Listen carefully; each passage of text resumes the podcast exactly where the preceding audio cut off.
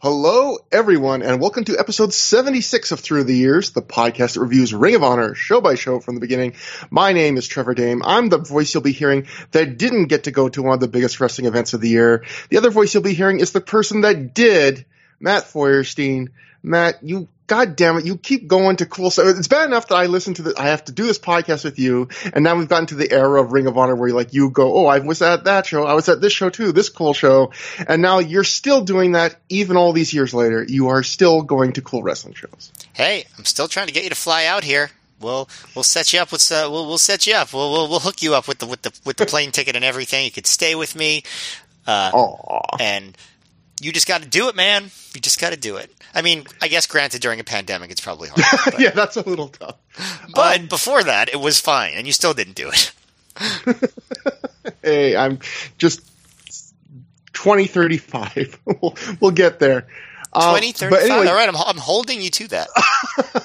Matt, did, I'll probably be dead by then. So, uh, You and me You- both, sister. So yeah, Matt, you were at um Grand Slam AEW show. I mean, it's crazy that like I was talking about this to you uh, the other day online, but it's crazy this week for those who are listening way off in the future. This is all the this has basically been Ring of Honor nostalgia week in a way I've never seen before. So these are all the things that happened this week related to that. You had Bryan Danielson wrestling his first non WWE match in forever, and he does a match with Kenny Omega where he breaks out like you know a whole bunch of the old Bryan Danielson spots, like the cattle mutilation that the crowd goes nuts for. So Refereed by Paul Turner. yeah, that, that, that's a point I missed. But then you've got um, Homicide, you know, comes at the Grand Slam Rampage. He makes a big appearance. Fans go nuts. And on that same night that that show aired, he's in Game Changer Wrestling, wrestling Minoru, Minoru Suzuki in the main event of a show. Then on top of that, on that same Game Changer show, it's being um, announced by Lenny Leonard and Dave Prazak back together. And then on top of that, the night before at Game Changer Wrestling, you had Lacey come out and do uh, a Lacey loves Jimmy, you know, Jimmy Jacobs Lacey reunion. So this has been just basically an entire week of nostalgia for the area for the era we cover. You know who else I hear was in uh, Ring of Honor back then was um is what's his uh, the CM Punk. Oh yeah, that guy completely forgot. He's old news now. The luster's worn off him. He's wrestled a couple matches now. That's I've seen That's right. enough. That's right.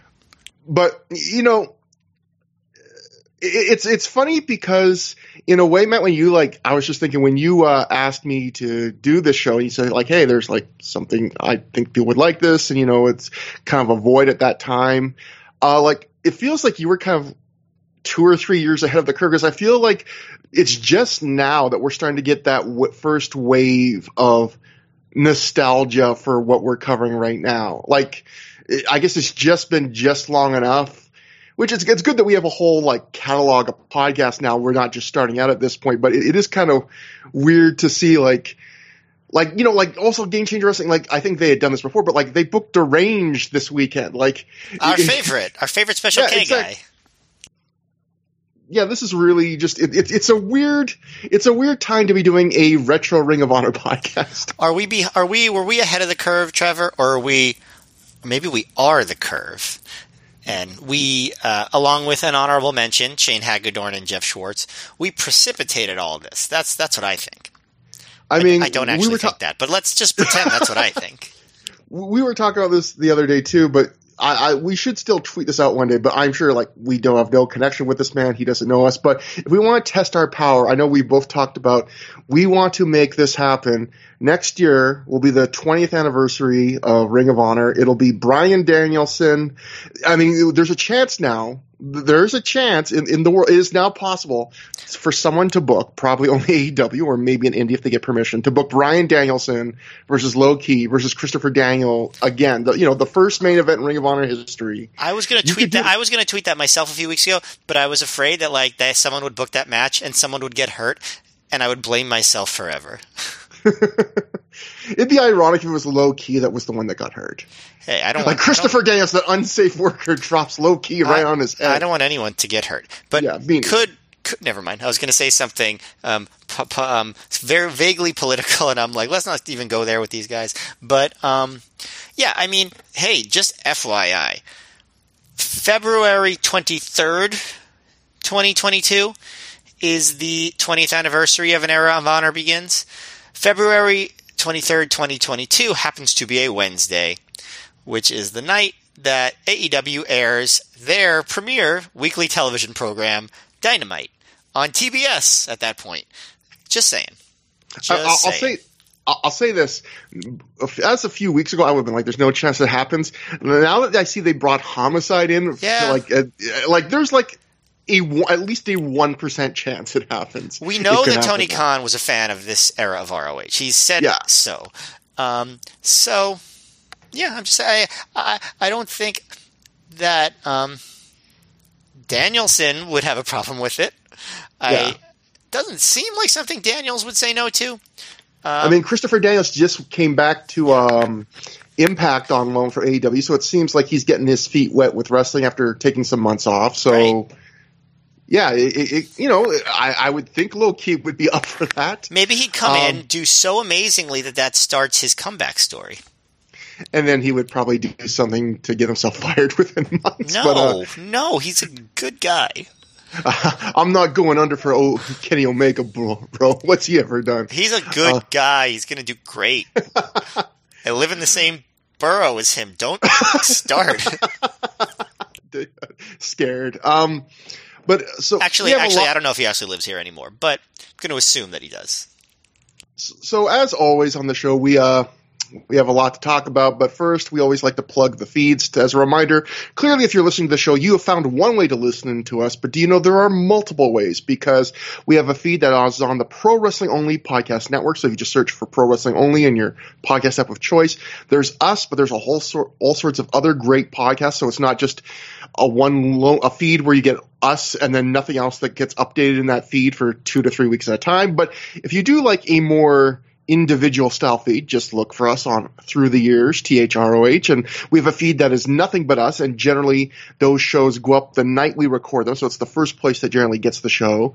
And we are also on YouTube, and uh, Matt, we got our first YouTube comment this uh, week. I don't know if you saw this, and it was a negative comment about uh, how we talk too much about undercard matches, but was someone listening to the very first show where Yeah. I was still finding my feet? Yeah, so actually, that guy left us a few messages. One of them was like, um, he was like, "Your shows are so long, but you have so few listeners." Because I think he thinks that like all the only our only listeners are the people who listened on YouTube, which is like you know like four. So he's like, you have, and, and then he resp- then he listened and he was like, "You guys talk way too much about these nobodies." Like, and and I I I, I um I appreciate the feedback, man. Thanks. Yeah, every I mean everyone's allowed to have their opinion. I'm uh, uh, like honestly, in the history we've done the show, which has been a few years now, I think we've gotten two, maybe three negative comments ever, and a lot of positive comments. And quite frankly, everyone's comments is valid to you know their own tastes. And I'm And sure most of the people with negative thoughts are just being polite. Yeah, exactly. But you know what? I mean, if you get like less than one negative comment a year, you're probably doing pretty well. Or people, like you just said, don't care enough to complain. I mean, that, that's the main thing. But here, but you're right though. We do have many different feeds that you can find us on, and I think the number one challenge for the deep vein thrombozos is to try to listen to the same episode on multiple different feeds at the same time and see how well synced up you can get them. It- it's like that Flaming Lips album. What was where it was like four CDs? Yeah, and you were supposed to put one on each CD was like a different track. Yes. Play all four at the same time to make a real listening experience. Yeah. Oh, except of course, so put on four different episodes at the same time and see if it syncs up. That's right. Oh, the, they all all four ended up being about a Roderick Strong match at the same time, but It's it's, it's harmony. exactly. Yeah. Matt, we have a, a lot of, uh, you know, we always try to cover the news stuff between the last Ring of Honor show and the one we're covering on this episode. There's a little bushel of news here. There's actually a few different stories of different bits, different levels of interest, although I think there are a couple particularly interesting ones, including this first one. This comes from the Puerto Rico section of the Wrestling Observer newsletter. It's not, not a place we go to often on this show. Uh, Dave wrote, IWA Puerto Rico is working on television deals in Panama and Colombia. IWA has some exposure in Colombia already because the Telemundo station they air on in Puerto Rico goes on DirecTV into Colombia. A governmental leader in Colombia who is such a huge fan that he orders the Ring of Honor DVDs is trying to broker a deal where they get on local television and use that to build up a major event, and he wants some Ring of Honor talent on the shows as well. So I, I, I I looked up IWA Puerto Rico on Cage like the shows that happened after this news story. I didn't see like an influx of Ring of Honor talent, but it would have like I have no idea. Like, did the this and apparently this important governmental leader in Colombia did he ever get like I, I have no idea if he ever got his wish and like I don't know book Samoa. I, I assume not that he never got to book like Samoa Joe versus like Alex Shelley in Colombia. But well, there definitely wasn't an, a Ring of Honor show in Colombia. We could say that. Exactly. Oh, you're forgetting, uh, you know, Bogota Battle. You're forgetting my favorite. Like, yes. Um, um, honor reclaims Bogota.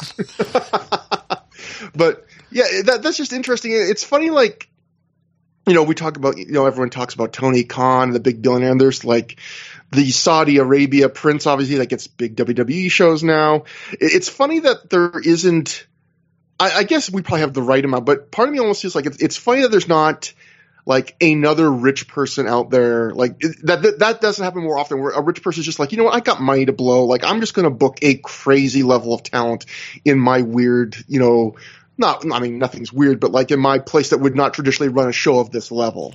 If Andrew Yang had become president of the United States, would like there have been like a wrestling match at like the inaugural ball? not since uh the Destroyer attended Jimmy Carter's inauguration. Would there been that much wrestling uh, at an inauguration? But did that actually happen, or you're just making that up? I, I think I think I might have been confusing the other person, but no, like Jimmy Carter and the Destroyer, I think were like I, think like his wife or something. I think like Rosalynn Carter was like a fan or something. It's definitely a story. It's a story that Dave Meltzer's told on Wrestling Observer Radio multiple times. Like that comes up once every few years just because it's such a weird piece of yeah. wrestling history. Yeah, I know his mother was a big, big, big fan. Yeah. Oh, that might have been yeah. So um, Next up, in the, we have also going to the Observer, former Ring of Honor wrestler John Walters, who retired due to burnout from working a regular job and being banged up, returns to action for chaotic wrestling in two weeks. He hasn't even contacted anyone at Ring of Honor about returning, so there are no plans with him. That's always weird. Like I look at Cage, like he doesn't wrestle a ton, but he does like start wrestling again at this point and throughout 2005, and it is kind of weird again. Like they had just turned John Walters to join the the embassy. It actually seemed like it might have some potential, and then he leaves. And like the way that I, I, don't know anything more than the little bits of reporting we got from the Observer, but like it always sounds like it was like kind of you know like the way we, the story just here that was John Walters' idea. But yet when he comes back, the idea that you don't even contact Ring I mean maybe he just decided that he didn't want wrestling to be that high pressure or be that committed uh, even onto the Ring of Honor level. But it's in, it's an interesting story because usually you know it's not. Usually, you don't see wrestlers just drop off the face of the earth by their own volition like that. Yeah, he does do a show in 2006, uh, a Boston show, and now he's back in ROH. It's like uh, so many years later, 17 years later or whatever. Pretty crazy. You know what would have been cool if um, even if it was just for one or two shows, if when they did the Steel Cage Warfare with the Embassy versus Generation Next in December, if instead of having Nana on the team, they had Walters as the fourth guy and Nana just interfered, you know? Um, yeah. I think that would have been cool. Yeah. Personally. I, I think that would have been too. I mean, the manager thing, sometimes, you know, it's fun for a couple spots, but generally in like war games or stuff like that, I don't want to. I, I, mean, I know like they in the past they have like James J. Dillon and stuff like that, but I I, I kind of just like wrestlers in my war games stuff like that. But right, right, it, right. In, the, in, the in the original war games, JJ was in there. That must have been what they were like thinking of when they had Nana on that team. But yeah, it does make it seem like the heel team is weaker than the face team yeah, when one of the one of the members is not a regular at that point. I mean, Nana obviously had been a wrestler, but at that point that wasn't his role. Yeah. But we will cover that in due time. Uh, next up, uh, the Observer also wrote WWE will be allowing James Gibson and Spanky to work here until November, and here being Ring of Honor, of course, when they are scheduled to start up full time there as of last word. So the interesting thing about that was very quickly this turns out to be not the case for Spanky because he's only on the very next show after the one we're covering tonight, which is just a week later. And then he's in um he's back in WWE. Although actually it's weird because between this show and the next Ring of Honor show, which I think are only a week apart, Spanky works a uh, a house a SmackDown house show. Then he works the next Ring of Honor show we're going to cover. Then he works some FIP. Then he works Velocity. He uh, beats Paul London in his return to TV. Then he works some FIP shows, and then he goes back to uh, WWE full time. So it's a, he's in this weird little thing right now where he's kind of simultaneously wrapping up his commitments on the Indies and already starting to work in WWE again. Yeah, I remember that, and I, and I um I remember actually going out of my way to watch that Paul London versus Spanky match too, um, when it was on Velocity, and it was it was fun. I remember Spanky seeming very happy to be back. Although I can't remember now. I think did if they called him Spanky or Brian Kendrick because I feel like in his first run he was Brian Kendrick, then they made him Spanky, and then in his next run they just made him Brian Kendrick again, right? Yeah, I, am not. I'm not sure. I mean, my memory is like Swiss cheese, and so that's way too far back. Even though I just literally looked up his match results for this era today, just preparing a little bit for the show. But memory is delicious like Swiss cheese. Great on a Cuban sandwich. But moving on, um, Matt, this is a very minor thing, but I just want to talk about how absurd this is getting. So I'm going to read these two stories back to back. Pro Wrestling Torch. Gabe Sapolsky tells the Torch regarding Roderick Strong. He is having a great year, and now it's time for him to step forward. We'll go to the PW Insider. Expect a super big push for Strong, who has really upped his game in recent showings. Matt, I'm just pointing this out because I think I have seen in this year of Ring of Honor that we're covering, 2005 so far, and we're halfway through the year, maybe 10 to 14 different between the Observer, PW Insider, and PW Torch. Roderick Strong is going to get a big push soon. Roderick Strong, Gabe says, is doing great. And like, that's all true. But like, it, it comes, I think, I feel like it's come up every month the entire year when I just go back and do all this research. Like it's, it's like they keep planting the same story and they keep reporting as if they've never. In fact, I, I, I left out in the same week Mike Johnson, PW Insider, wrote a separate Ring of Honor column where he again said, expect big things for Roderick Strong. Like they could not stop saying this. And yeah, he is going to have big things soon, but they just kept reporting it over and over again. The definition of news isn't part of it that it's like new. Like, so like, yeah, I mean, it ceases to be news when you've already reported it seven or eight times. Um, Yes, I agree with you. Like okay, enough already. We get it. We know that already. If you you don't have to tell us again. And also, if you watch point, the sh- if you watch the shows, like he's already getting pushed more. Like it's very obvious. He had a main event title match. He beat Matt Hardy. Okay? Yeah, exactly. He's, the push has started. Okay, so you don't have to tell us it's gonna happen. it's happened. Yeah, like like when you say expect big things for him, like he's the one guy Ring of Honor put over Matt Hardy when they had him in for three shows. Like, doesn't that already count as like clearly the big things have started for him, but yeah. they kept reporting this even afterwards, which is again kind of why I report, why I decided to include this just to go, guys, calm down a little. I'm, I'm talking back in time, obviously, but calm down a little bit, guys. Um, and that brings us to what our if, final. What if it works? What if it? What if? Then you look, what if after the show, after a week goes up, you look at that old Observer again, and those, that story is gone?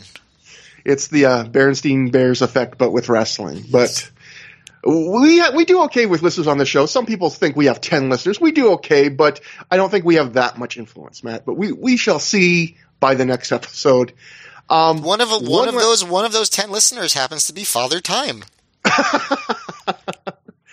um, we have one last story before we get to the show itself. Actually, there's also a whole second show that happened that we have to cover briefly, but this is the longest story, but it's also, I think, kind of the most interesting one. This is again from Pro Wrestling Insider, Mike Johnson reporting. Uh, Jersey All Pro Wrestling's Frank Iadevaia, I, I apologies if that's a mispronounced name. people always just refer to him as Fat Frank. I don't know how to pronounce his last name. Anyway, he issued the following statement this evening, quote, Due to outside interference from Ring of Honor booker Gabe Sapolsky, Jersey All Pro Wrestling Management has canceled the September 10th match between Homicide and James Gibson in Rahway, New Jersey. I feel bad for all the fans who are looking forward to this classic encounter and have been robbed by the actions of another promoter. According to both Iadevaia and Sapolsky, the issue was over James Gibson, who currently holds the Ring of Honor title, losing cleanly to Homicide as planned. The bout was booked prior to Gibson winning the Ring of Honor title from CM Punk several weeks back. Sapolsky said that in the past, whoever has held the Ring of Honor championship has never done clean jobs when, champion, when, when champion and working for other independent companies. So what would be different in this case? He also noted that in the past, when working with TNA talent who held championships, he would go to TNA to make sure he had their approval over their champions losing in a Ring of Honor ring, noting the recent Christopher Daniels Matt Hardy match as an example. So Sapolsky said that Jersey All Pro didn't contact him with any ideas, and his primary concern was that the Ring of Honor champion didn't lose cleanly in the ring due to all the work that has been put into building the prestige of the belt. When it became clear that there was going to be an issue with the match, Jersey All Pro canceled Gibson from the booking. Sapolsky made it a point to say that at no point did he ask Gibson not to work the Jersey All Pro event. Jersey All Pro were, officials were very upset about having to deal with the restrictions of another company on a show they were running, which led to their d- decision to remove Gibson. Quote, Sapolsky could have asked us to respect his championship, not tell us what we had to do on our show, said Iadevaia. Jersey All Pro was also upset about the turn of events because in the past, Ring of Honor had used previous and current Jersey All Pro champions and booked them to lose clean on Ring of Honor events without worrying about whether the belts had any bearing on the Jersey All Pro championships. Sapolsky responded at no point in the past had Jersey All Pro contacted him asking that Ring of Honor protect any talents that were being used, and he didn't keep tabs on what belts Ring of Honor regulars held in other independent companies. Shortly after the after this article was posted, Sapolsky wrote the following note on the Ring of Honor website's message board. Quote, if you see, if you check pwinsider.com, you'll see a little story about us and Jersey All Pro. I might write a response to it later as there are two sides to every story, but if so, it is simply to address our side. The bottom line is that there is no war with Jersey All Pro and there won't be one. If they want one on their side, it'll be like masturbation because we won't be involved. So Matt, uh, this was probably like you know, like you know, you the, know. The funny thing is, is for me, it's it is involved if it's like masturbation because like you know that's what I Ring of Honor. That's what I use. Never mind. you were real excited at Grand Slam. No, um, that's not Ring of Honor. well, it was a Ring of Honor alumni big match. Matt, um, I think the big for the record was is, not doing anything sexual at Grand Slam. I want to make that no. extremely clear. This was not a Joe Gagne situation, but. For, for, for Matt, I think the big question here obviously is if if uh, Gabe considers Jersey All Pro trying to have a feud with Ring of Honor masturbation, does the next year when um CZW and Ring of Honor actually have an agreed upon feud, is that mutual masturbation? Is that sex? Is that oral? Is that 69? What what is it, Matt? Um, well, I can't wait to watch it again and decide for myself. what kind of what kind of sexual act the Ring of Honor versus CZW feud is. Um, you know, uh, but like seriously though, do you um do you take a side in that dispute? We've talked about this a little before. I am really I can see both sides on this. I, I am conflicted because on one hand, I get, hey, you want to um, make your title special, and if you can do, that's one way you can make it seem a little more special.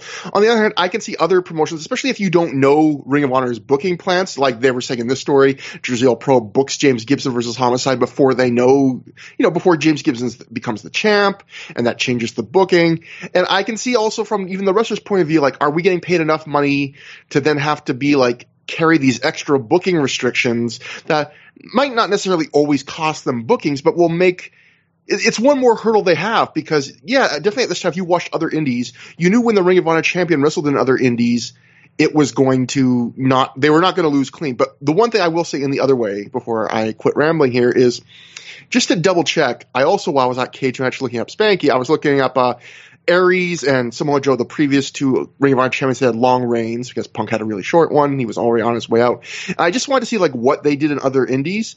And one thing I, I think is important to note is Ring of Honor did not let their world champions in this era lose clean, but they didn't make them win every time either. Like if you look at Joe and you look at Aries on the Indies, there are double pins, there are draws, there are count out losses, there are disqualification losses.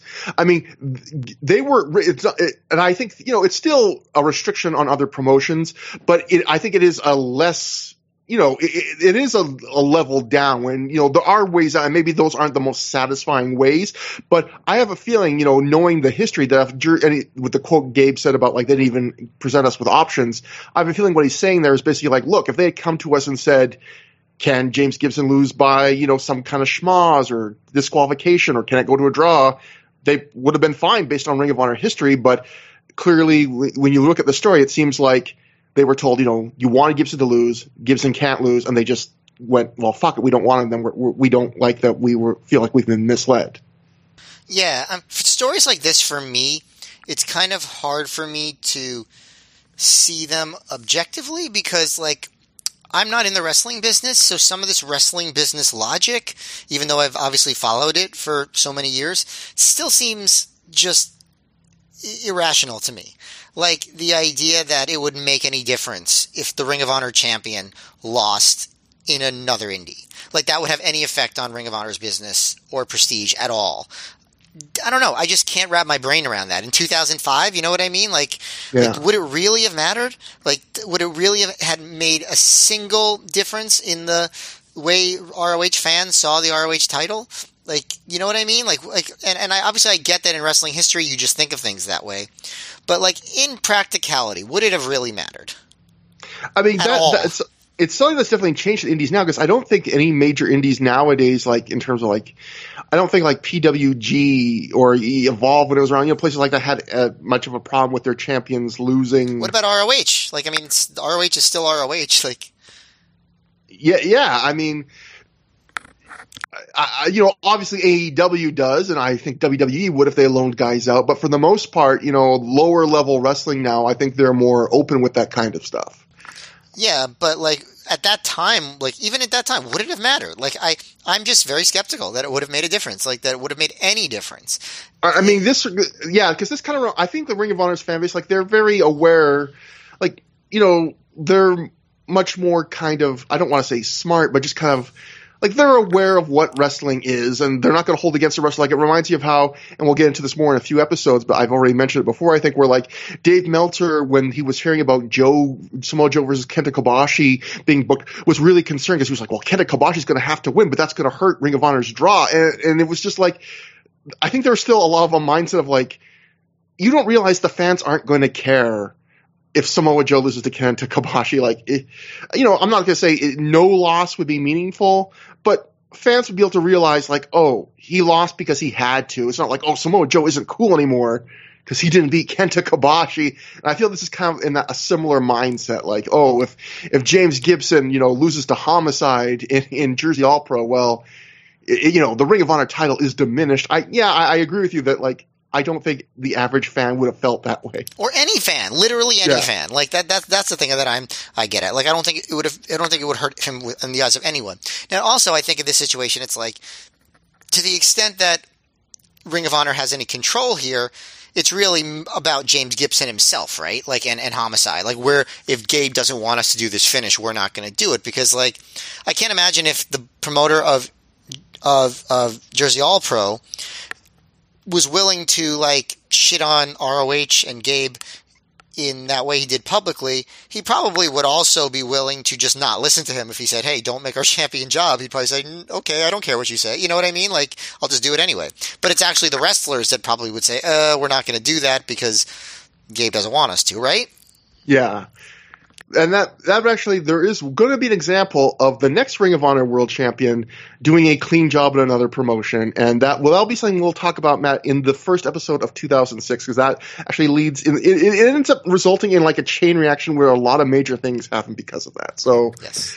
But uh, next up, we will go to before we cover the show today, which is Night of the Grudges 2. It was a uh, a do or die pre-show happened, and obviously we did not watch that. In fact, unlike the other do or dies where we just didn't watch them because they were just minor pre-shows, and we don't count those because we want to watch Ring of Honor and get to all the good stuff before we're 80 years old.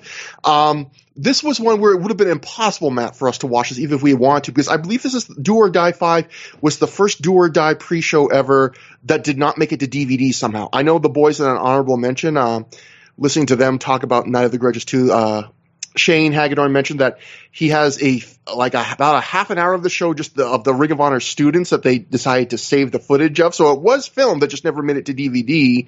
And I, I believe they uploaded that for their patrons. So if you're really interested in, in that, that's a perk for you there if you go to uh, look, find their Patreon. But so this is one though. Most of these matches, you know, I don't think are available anywhere, but. There is a PW Torch live report from Steve Krisky, and there is something interesting, Matt, about this that will play on the major show. So, first off, the first four matches on the show were were a it was a one night tournament where the winner would get future Ring of Honor booking. So the first four matches would lead to a four way main event. So first match was Sal Rinauro. He defeated Antonio Blanca. Uh, second match was Steve Madison defeated Davey Andrews. Uh, Steve, oh, this by the way, this is uh, Steve Krisky gave this as a report to a live report to the Pro Wrestling Torch. Uh, Krisky writes, I missed the first two matches because I arrived late, but by less than 15 minutes, so both must have been extremely short, factoring in the entrances and the time between matches. Third match was Claudio Castagnoli beating Rain Man. Um, Steve writes, Claudio's rich European gimmick was fairly over with the crowd. The match was decent, but neither guy was especially impressive, which I mean, I, you know, hey, maybe that's true, but it is funny when considering, like, when you, when I read through this entire card, you'll realize he is like the one guy that really makes it out of this, uh, pre-show. Um, next up is Jerrelle Clark defeated Jay Fury. This was their be- the best match of the afternoon show, hands down. Clark wowed the crowd with his incredible athleticism, and Fury managed to keep up with his pace despite his stocky build. Next, you had Smash Bradley, Bobby, and Derek Dempsey defeating the Heartbreak Express and Shane Hagadorn. The babyface team were all grads of the second class of the Ring of Honor Academy, and Bradley wore a mask. I'm not. And by the way, we see that later, like when the students run in for a later match during the main show. And I got caught. I forgot that I got caught. I was like, "What the heck? Someone's wearing like just a mask is in the ring right now." But anyway, uh, Steve writes, I'm not sure how Hagadorn, part of Ring of Honor's first class, got stuck with the Heartbreak Express, a quasi pretty boy heel team from FIP. There was a lot of comedy, including plenty of gay joke spots, and a lot of multi person action in this match. The new grads were pretty lost through most of the latter. A passable match, but too long. Lacey defeated Sumi Sakai. The match wasn't anything spectacular, but it was one of the longer and better women's matches I've seen in Ring of Honor, with a good mix of technical, fast-paced, and comedy spots with good crowd heat. Then the Outcast Killers defeated EC Negro and Pele Primo. The Outcast, Outcast Killers looked good in a rare post-Embassy Ring of Honor appearance. Negro had good heel charisma, and the Homicide trainee lived up to his mentor fairly well, using a similar mix of strikes, submissions, and power moves. But Primo was the real standout here. Another recent Ring of Honor grad, he looked like a miniature version of Sal Rinauro, who's pretty small himself, and he basically played a Spike Dudley role, bumping around and getting stretched like crazy. He oversold everything, but in a good way, and he got across that he was the eager babyface team with the reluctant heel Negro. Of course, he eventually took the fall after the Killers hit the suplex dropper, drop kick finisher, and he took an exploder like finisher from Negro post match for good measure. And poor Pele, because uh, I didn't include this, but Matt, on the main show after the first match, which is this big hardcore match with all sorts of gimmicks, Pele had to then be the guy that swept it up afterwards, and like the crowd apparently like joked around, like sweep it up, you know. That's what they always. Up. That's what they always did. Sweep it up, asshole. Yeah. Sweep it up. That was but, like the, but, the classic. Cha- I guess from ECW days too, right? Yeah, but imagine you know going through all this. You know, you get turned on by your partner, you lose a match, you sell the whole match, then you have to come out a couple, you know, into the main show to be the sweep up boy, you know. But Pele will get some more shots of glory. And last two matches, Sterling James Keenan, a better known now as Corey Graves, defeated John McChesney to retain the IWC championship. So that was a different promotion, I believe, in the Pittsburgh area. If you want, want an illustration of the difference between Ring of Honor and a typical indie promotion, look no further. Keenan and McChesney are IWC's top two homegrown stars, yet they failed to put on a, standout match on afternoon show for Ring of Honor. It wasn't bad by any means, just disappointing given the buzz that McChesney has been getting lately. And then finally, the main event. Sal Rinauro defeated Steve Madison in a four-corner survival survival match with Jerrelle Clark and Claudio Castagnoli. The winners of the first four matches earned spots in this match, which was for quote a spot in Ring of Honor unquote. However, they defi- however they define that. Not surprisingly, this was the longest match of the show, lasting about 20 minutes. Clark probably got the match gotten in the match the least, despite or perhaps because of his impressive performance earlier. I'd call this the second best match of the show, with all four guys generally looking good. The action eventually broke down to a four way mess, and Rinauro hit a springboard spinning kick on Madison for the one two three. Um, finally, just the final notes for he, he uh, gave for the show. This was a decent show, but definitely shorter and not as good as uh, Do or Die 4, though it's hard to complain when tickets are only $5. Clark was the only prospect who stood out as being particularly worthy of a spot on the main roster, though Castagnoli, Fury, and Rinauro were also fairly impressive. Attendance was roughly 250 people. It's very funny that the um, the gimmick was that the winner gets a spot on ROH shows, and then already Jerrelle Clark not the winner, has a spot on this very ROH show we're about to review. Yeah, that, that, that's the funny. Yeah, that was the funny thing. Where, well, of course, also a lot of those guys have been on ROH shows previously. but yeah, if Sal Rinauro gets a backstage promo on the main show, the guy who won the match and the guy who lost it gets a full like good length match, like showcase match in Ring of Honor. So they, they actually the, hype up Sal Rinauro a lot on this show. Like it's kind of weird. um, uh, Gabe had a bunch. He, he talked about someone giving the same quote to everybody. Gabe was giving the same quote. It seems like to almost everyone around the show about who he's bringing in. Because we'll go to the torch. Gabe Sapolsky says he was impressed with the depth of the talent on the recent tryout show Do or Die 5. He says he has already booked Tony Mamaluke, Adam Pearce, Sal Rinauro, and Jerrelle Clark for future Ring of Honor events. Quote, everyone did as good as I expected with the afternoon card, and it's clear that there is some talent that can be brought in to freshen things up, especially in our mid card, he says. I think other faces from Do or Die 5 can come in and contribute in a big way. It is tough getting everyone on a show. Sometimes I wish there were more spots. Tell that to AEW. Next, we'll go to a, the Observer. Some of the undercard guys are starting to get phased out as they want to uh, freshen up the mid card.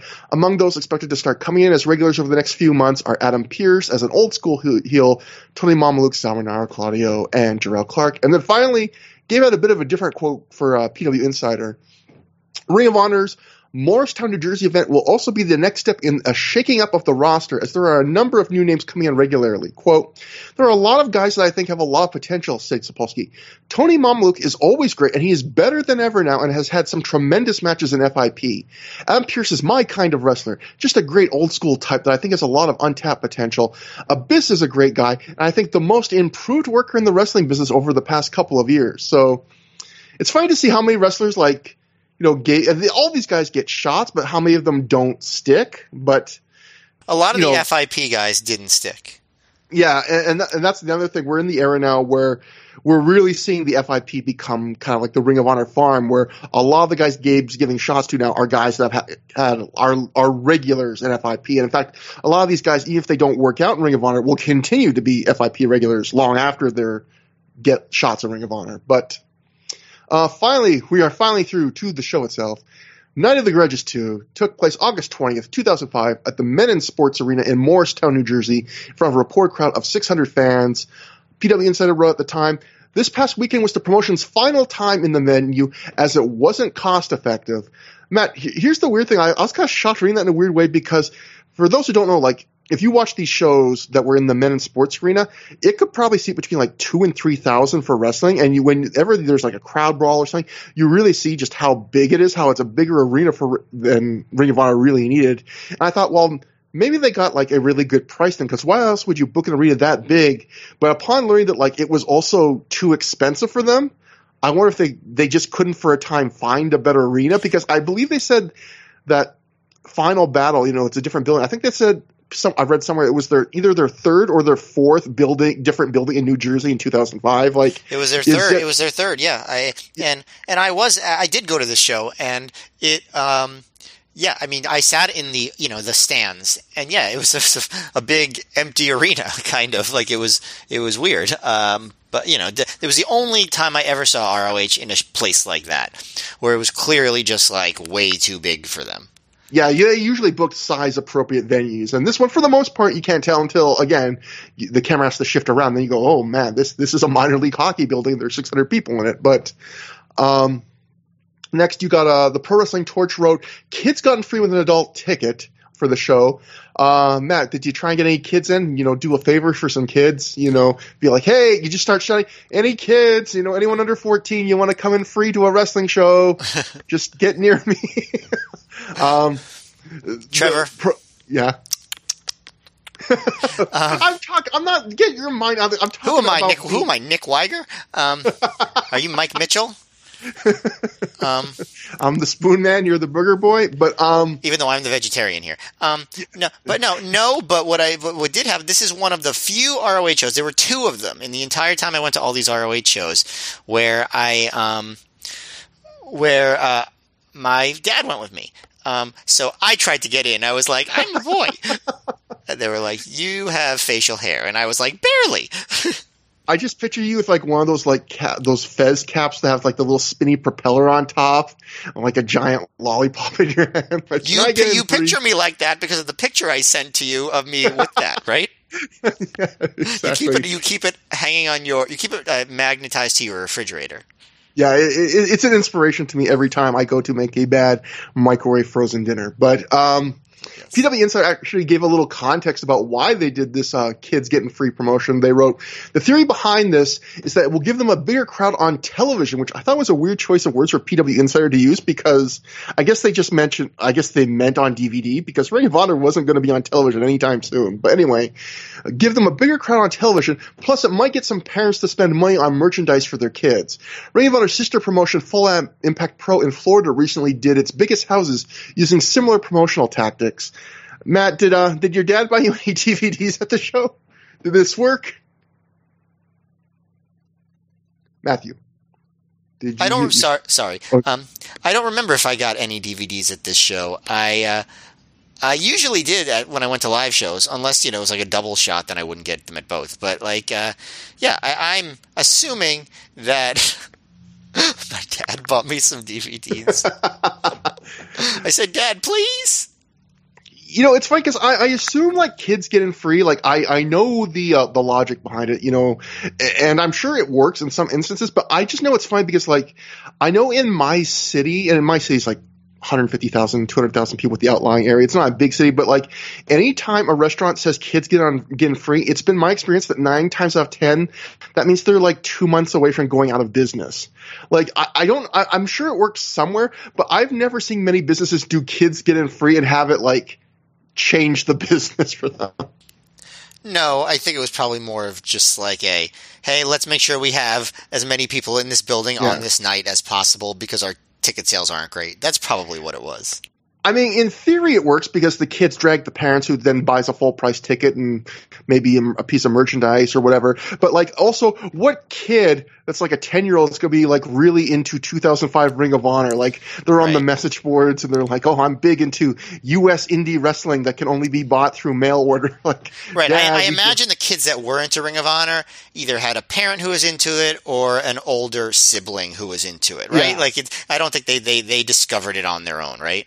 Yeah, there there were no casual fans at this point. Maybe at best, a kid wanders by and sees like a leaflet on like a wall somewhere and goes, "Dad, there's wrestling. Can we go?" It says I can get in free. Like maybe that, but yeah. Um, and what would they have thought?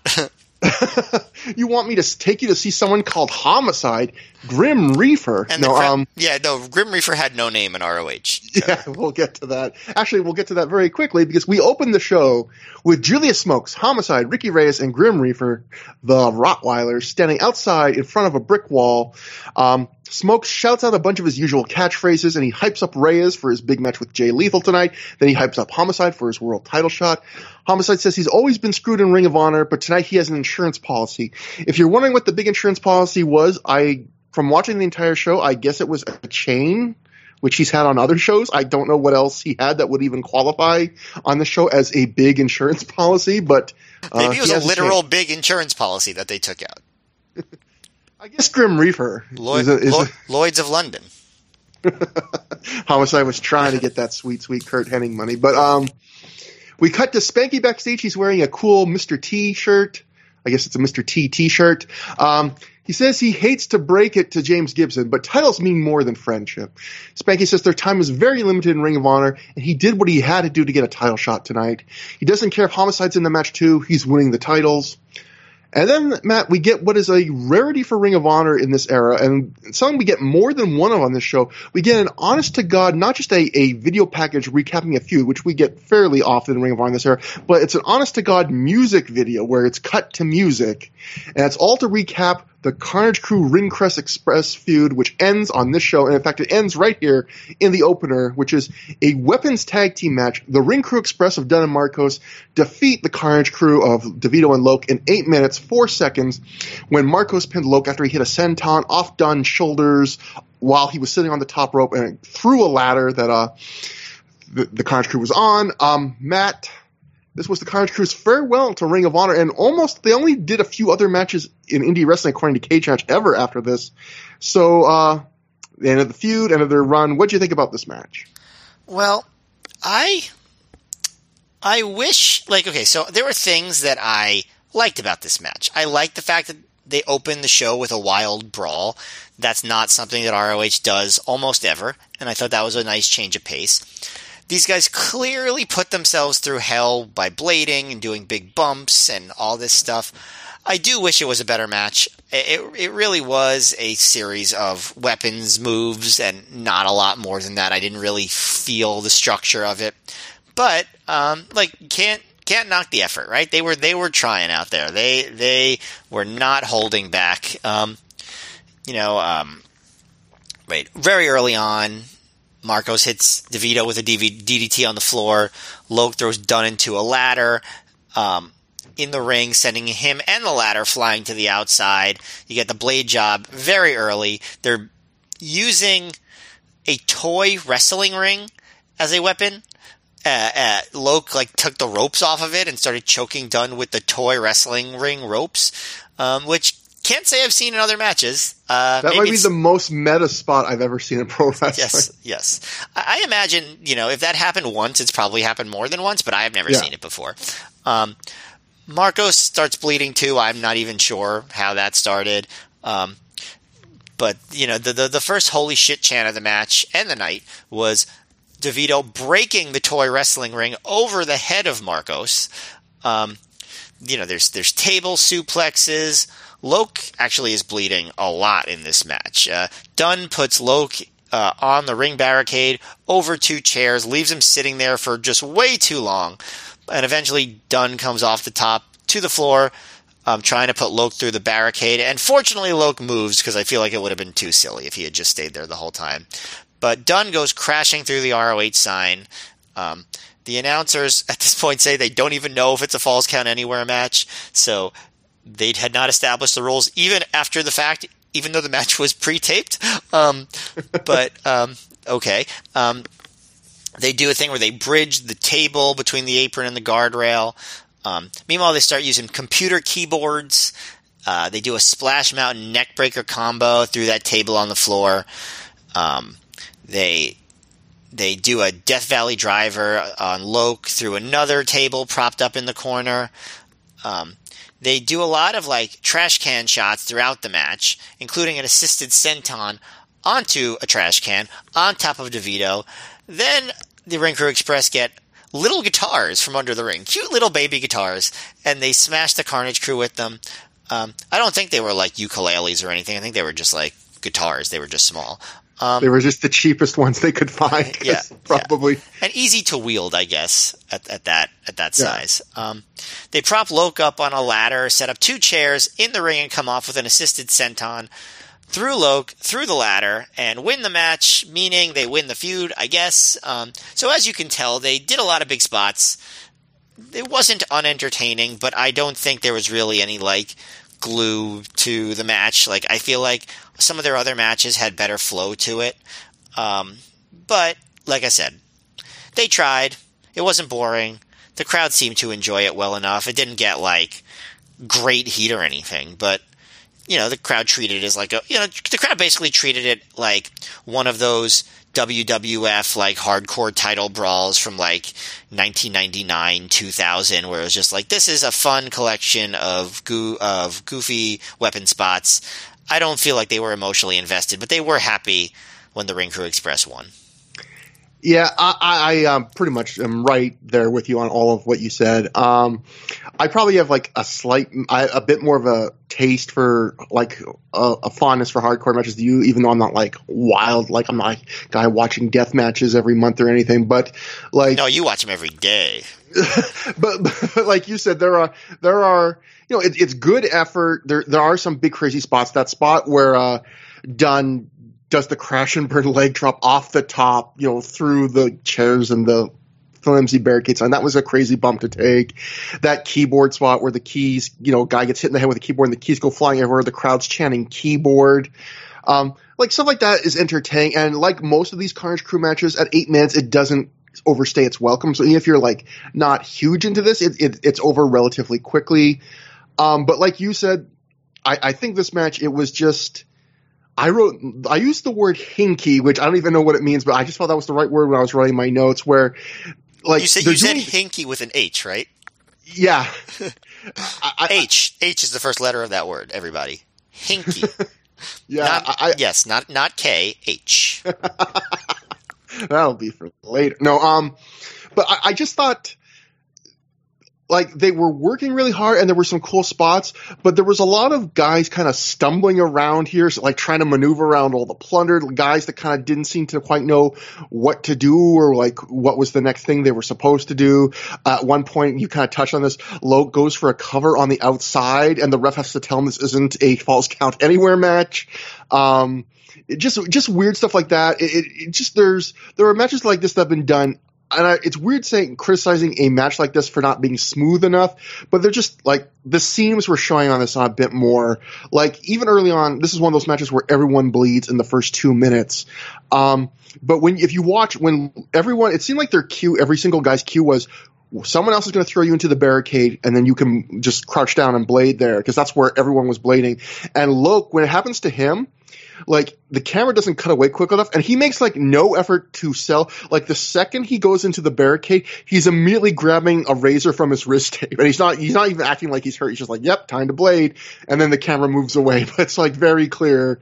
He's just like yeah uh, throw into barricade equals time to blade. But if you just want to see a few big crazy spots you know with not much like really i mean they've had better brawls in terms of just pace and momentum. But if you just want to see something crazy, there were a few crazy spots here and lots of blood. But Matt, we also got in this what I would say might be I don't know if it's a Ring of Honor first, but it's another Ring of Honor rarity. Did you know that? Did you catch that? Um, I'm sure you caught this, but at one point there's a picture in picture shot where Marcos hits a tornado TD, DDT on the outside of the ring while the other two guys are wrestling inside the ring. And they actually do like picture in the picture. And it's weird. Like, I don't think this is a permanent thing going forward, but between like the music videos and the picture in picture and stuff like that, it felt like there was a bit more production on the show than most Ring of Honor shows, which is funny because the show is not remembered fondly, but yet this was probably like in some ways had like the most production bells and whistles of any Ring of Honor show we've seen in a long time. Yeah, I mean, I think part of it is it's a short show, so they had yeah. more time to like futz with it a little bit, um, and put in a lot of padding, as we will see later. But um, yeah, I mean, it's funny because you see like they have these skills to do that, and they clearly just decide. we're not going to bother. Yeah. It's not. It's, forget it. it's not worth it. Um, but yeah, no, it was it was cool to see. I guess. So yeah, this was like the Carnage Crew's final match at Ring of Honor, and I don't think we're we sometimes when guys leave we talk a fair bit about them, like CM Punk. I don't think there's a lot to say about the Carnage Crew, but I will say like now that we've rewatched every match they've had on the main Ring of Honor shows, um, like I don't think they've had one match I would describe as great, but I like them. Uh, you know, I thought they had fun charisma. I feel like they always worked hard. I feel like they added variety to the shows. Most of their matches were like this, where you know, it's not like the Carnage Crew gave you like an 18 minute match where you were bored out of your mind. Like even if you didn't love what the Carnage Crew did on a given night, they were always pretty brisk about you know getting in, getting out. They added a dimension that most shows didn't have, and you know, I, I do feel like this was probably the time for them to go. I feel like, you know, if you had been watching since the start, you kind of seen their act enough where if like if this was the territories day, it's not like their act is bad, but it's just like it's time for them to go somewhere else. And unfortunately, you know, they're I, they don't really go anywhere else. In fact, I think they only wrestle look at Cage like three or four more times after this together. And one of those times was in 2021, teaming with New Jack in what I believe was New Jack's last match before he passed away a few weeks afterwards, which is like a crazy bit of history for the Carnage Crew of all people to be involved in. Like, you barely wrestle in the last 15 years, but when you do wrestle, you're wrestling in like New Jack's final match. That's pretty crazy. Yeah, it's quite a distinction. Um, it's just yeah, weird how the world works. I will say this is just for their part about the Carnage Crew. Yeah, you're probably right. They didn't have any like great great matches, but I think they had a couple of memorably good ones. Um, for one, I, I, I, have pretty fond memories of the match at Round Robin Challenge 2 Retribution, where they wrestled the Texas Wrestling Academy guys. I thought that was a really, really good brawl. I enjoyed very much um, scra- uh, the uh, Scramble Cage 2, where they wrestled Special K. You know, it was a I believe what we called it when we reviewed that show at our best was that um, Joe versus Jay Briscoe was dinner, and the Carnage Crew Scramble cage match was dessert, and yeah. I thought it was a very satisfying dessert. Um, I think that they, um, yeah, I, I I'll, I'll by the way, if you remember, I really enjoyed their promos. Like, uh, not not so much during this era, but earlier on um, when they were doing first doing promos in like 02, 03, I really liked their whole vibe of like you know, Loc would say a bunch of things. Um, then DeVito would sort of like back him up. Like, and I, I thought they were a good, unique characters. And yeah, I mean, I, ne- I'm not going to say never, but I don't remember too many times where I watched a Carnage Crew match and I was like, ugh, you know, this is just terrible. Like, I, I feel like they, they mostly did a solid job of what they were asked to do. Yeah, and I, I just like anytime you have you have people on the roster that kind of guarantee that you're going to get different matches like kinds of matches on a show where where you know you're going to get variety. And you know you you know I know some people did not like what the Carnage Crew you know their thing but it you know I, I always appreciated that there was always it was always going to be something a bit different than what you would see on most of the rest of the show. So and they were better at scrambles than they get credit for. You know people think of them as the brawlers but they were pretty good at those high spot fests yeah, they were a fun always. Ch- usually in in scrambles, like you know, they weren't doing the high flying. Although Devito could do the big moonsault, but like they would be like a fun element that they would they would be able to integrate themselves into those kinds of matches and it not be a detriment to them. Which some might not think that looking at them and thinking, oh, you're in with a bunch of high flyers, but no, they they worked pretty well in scrambles. So um, Next, we go backstage for a Nigel McGuinness promo. You had me post this on Twitter. Um, Nigel, it's a very quick promo. Nigel says, I don't care what Colt learned in England. He's been up for 36 hours sniffing glue, and he's about ready to kill somebody. Tonight, he ends the Colt Cabana Nigel McGuinness feud. Um, Jeff Swartz from Honorable Mention, after I posted that clip, he informed me that apparently this was a uh, a tribute to Tracy Smothers, who had said this something to this effect before. But uh, Matt, I don't think glue is. Uh, here's the funny thing: like I've never sniffed glue. Um, maybe something for the future, but like I don't think glue is an upper, is it? Like they did like I've been up 36 hours sniffing glue. Like that almost sounds like he's treating glue like it's cocaine. I, I don't. I, glue doesn't keep you awake. Write in at through the years at gmail.com if glue keeps you awake like uh, like speed or something. So this was your issue with this promo. Yes. Did not accurately represent the effect that this particular um, toxin has on your brain. Um, I don't think he's being true to the drug experience, man. Okay, fair enough. I yeah, I mean, I, yes, and thank you to Jeff Schwartz for sharing that. I didn't know that either. Um, watching that without that context, it seems like a pretty unusual promo by Nigel McGuinness. um, and um, but like you know, that's the fun of wrestling. Like I feel like that's a great wrestling promo, right? It's just like a ridiculous thing to say. I've been up 36 hours stiff and glue. I'm about ready to kill somebody. Like that's a fun thing to hear a wrestler say before a big brawl. I like the idea that he's preparing for this big feud-ending match, just sniffing glue. Like, yeah, either that or he doesn't care that much. Like, like uh, I don't need to do it. I, am just going to sniff some glue. Yeah, it is, it is nice to picture the idea that this character was being absolutely literal about it. Like, this is what he had been doing to prepare for the match. Just you just picture him just sitting somewhere, sniffing glue for 36 hours. Uh, that brings us to the second match on the show. Azrael defeated Jerrelle Clark via pinfall in 10 minutes 40 seconds after he hit a top rope double stomp. So as we mentioned earlier, this creates the weird thing where Jerrelle Clark, the guy who lost a match to get a spot in Ring of Honor, is wrestling on the main card, and the guy who won the match isn't tonight. So that's a weird thing first. But um, so what I will say about this match is, so there's a really weird thing about this match, I would say, which is you know, we've seen this fairly often in Ring of Honor, and, and you know, you see this a lot in the Indies in general, which is when the uh, experienced veteran of the company wrestles like a brand new guy in his first show. A lot of times, the veteran will give the the rookie a lot of the offense, and then they'll win the match in the end because the idea is, well, I'm going over in the end. I'm already over. My spot's more safe. So I'm going to basically like let you showcase and try and earn, impress the bosses, impress the fans and earn a job. Like Generico I, against Aries from a few weeks, a few Exactly. Ago, yeah. For those who, you know, who remember that show that we covered recently, that's, yeah, absolutely. That's the perfect example of Aries, the world champion, or the form, the recent world champion, and he gives Generico, who at that time wasn't, you know, wasn't the Generico we would know years later in terms of his stature on the Indies. He was more of just an up and coming prospect, and Aries just gives Generico a, a ton of the match and then picks up the win. But um, I think what's weird here is Azrael. I feel is like basically does that with Jerrelle Clark, except when you look at Azrael's career, like he was, you know, he needed to have that kind of show stealing performance. And instead, I would say he was almost too generous to Jerrelle Clark because Jerrelle Clark, I would say, gets like 70% of the offense here. He gets to do the most impressive, coolest stuff.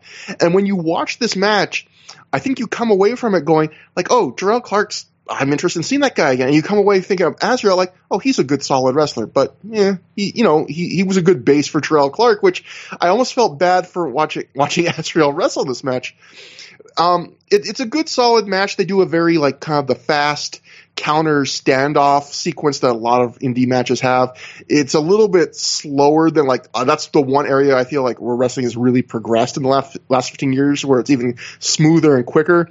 But most of this match is kind of more mid tempo where each guy picks a body part. It's mostly uh, Jerrelle Clark works on Azrael's arm. He does a decent job does a decent job uh, selling it. Azrael, I think, works over Jerrelle Clark's back. He, but he doesn't do it very much, and he doesn't sell it very much.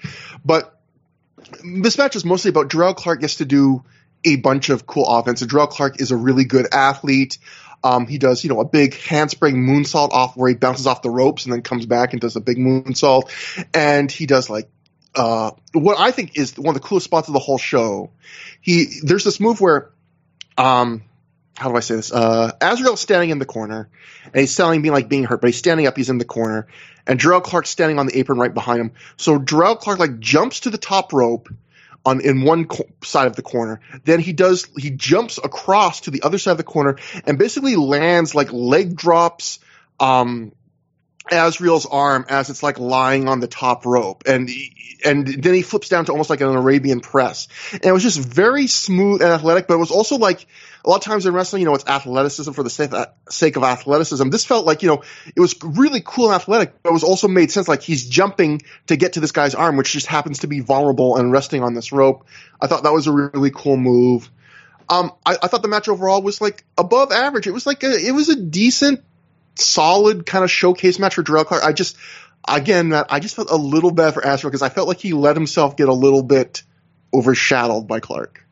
Yeah, I mean that's a good point about um, Azrael being too generous. Maybe that was you know his problem all along. Um, but you know it worked out for Jerrelle at least just as far as like this match goes because you do go away from this match being like, oh, I did not expect Jerrelle Clark to look so good on his debut in ROH. Like honestly, he's one of the better recent debuts for a guy. Um, I to the point where I'm like, oh, it's surprising that he didn't get booked more because he clearly had something. Like, you know what I mean? Like, and you know, it's not that he blew anybody away, but it was honestly, this is probably one of the more satisfying matches of the show overall. Um, and you know, maybe because partially that's because of expectations, but I thought it was good. I also thought it was fun. I did not know this. That Jerrelle Clark called a move with, where he does the six one nine into the crucifix style submission in the ropes as the Clark Bar, which I think that's a great name for a move, like a really great name. And I want there to be another wrestler named Clark who does it now, and you know just pay Jerrelle Clark royalties or something. I, I was looking Jerrelle Clark. Um, you know, he had a pretty you know decent run on the indies in the in the 2000s and he was out of wrestling for a while if Cagematch's any indication and came back a few a little bit before the pandemic and it doesn't look like he's wrestled since 2019 but you know uh, he's he's was pretty solid here and the one the one other thing I noticed um, so sometimes we criticize, you know, or not criticize, but like tease the fact that CM Punk, you can sometimes like see him calling spots. Um, Azrael did some very audible spot calling in this match. Did you notice that? Like you could literally hear him. Yeah, yeah, a little bit. Yeah, and um, but it's not, you know, not, so again, not, that, that kind of makes it clear that he was probably the one leading this match. Which again, right. you know, just you need to be a little more selfish, buddy, because man, you really gave him a lot. You you acted like you were Austin Aries, and that your spot here was like completely solid because you gave him a lot here. Yes, definitely. This is a match where Jerrelle Clark is the person you remember afterward. Yeah. Um, but I agree with you. Like it was, it was good. Like it was like you know not like really good, but like fairly good. One spot I, I just want to mention too that I really liked was um, you know, um, there's a there's a spot where Jerrelle Clark basically throws four drop kicks in a row. He throws like two drop kicks rapid fire.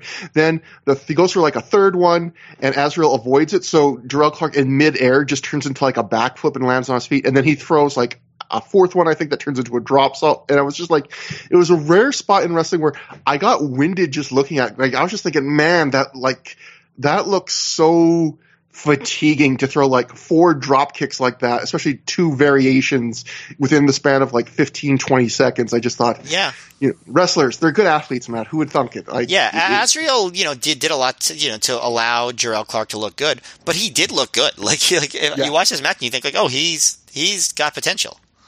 Well, even you go back to the uh, report from the Do or Die. You know, the guy who went to the sh- that show said Jerrelle Clark was the most impressive guy on the entire show. So I mean, He was he was obviously on on this particular night. yeah. So next up, um, let me just see quickly. Go here. Uh, I got lost in my notes, man. But anyway, after the match, we see that Azrael is busted open at the eyebrow, so a tough night for Azrael. But that brings us to our next match. Jay Lethal defeated Ricky Reyes, scored to the ring by Grim Reaper and Julius Smokes via pinfall in 11 minutes and 19 seconds after he hits the Dragon Suplex. Matt, the thing I gotta say, I want to know what you think about the match, but more importantly, what the hell is going on with the number of times Ring of Honor now has had Grim Reaper on a show, had him interfere in matches, and this will come up later, and they will never mention his name. This the, the announcing time is Lenny Leonard and uh, Dave Prazak. They just call him a thug. Like Matt, I can understand maybe if you're bringing a guy in, you know, to do a spot duty just for one show, but Grim Reaper, like we saw him on a recent show, I believe it was the what the Homicide Jay Lethal match, where Grim Reaper's like running in the ring and doing spots. And now Yeah. he's doing another show. He's he's outside for the promo. They won't mention his name. They act like they don't know who he is. Like They I had, it, they had him at the home. He was at the homecoming too. He gave Homicide the chain to win, beat James Gibson with. Um, so like, yeah, he's around, and he obviously has wrestled in ROH before under his wrestling name, the Grim Reaper. They do the same thing with Monsta Mack. Obviously, Monsta Mack is not around as often. So, but like you know, I've been complaining about this since 2003 episodes. So what's that? 20, 20, uh, 2018 that we started going over that stuff. Uh, you know how I feel about it. I feel like we need to get an answer to this. Like, what was the thought here? Why can't they mention these guys' names? Um, maybe Shane Hagadorn knows. We got. to He'd be probably the first person to ask, right? Maybe he has My- an idea. My only theory is, and I've, I think I've said this before, is if if Ring of Honor knew they weren't going to book these guys in matches, they didn't want to name them. But the thought would, is then then why have them show up at the show and do interference? Then why not have guys do interference that are actually members of the roster? So like, because like. Then the heat's getting translated to somebody that you don't want to use, like I, or you don't even want to name them. I don't get it. I also It's think so that it's fine to name them even if you're not going to have them wrestle. It is absolutely, but it's it's the only conceivable reason why I could say why they they constantly just go, "Who is that thug?" You know, like See, it feels very WWE. Like, you know what I mean? Like where they want to just have this weird control, you know, whereas like, you know, one thing that's kind of refreshing about AEW now is that it treats the wrestling world like just it exists. You know what I mean? yeah, So if someone shows up and they're not a big part of the roster, they still have history, they still are who they are. You know, and like you'd like an indie to be that way too, but there's this idea of like we have to have remain maintain tight control over this world and this universe and you know, we're different than what else is going on in the wrestling world. You know what I mean? Like does that does that Yeah. kind of does that analogy work for you? I don't know. But but it's weird then that like I mean, Grim Reaper, he's on the show, he's interfering in two different matches, including one of them being a world title match. He's in promos.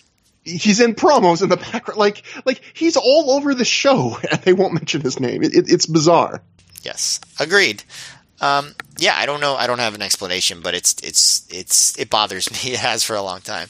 Um, as far as the match, um, it it didn't totally work for me. Like I'd say it was fairly formula, and the execution was mostly fine until the last spot, which I will which I will get to. But like, it's I think Ricky Reyes is a good wrestler uh, a lot of the time.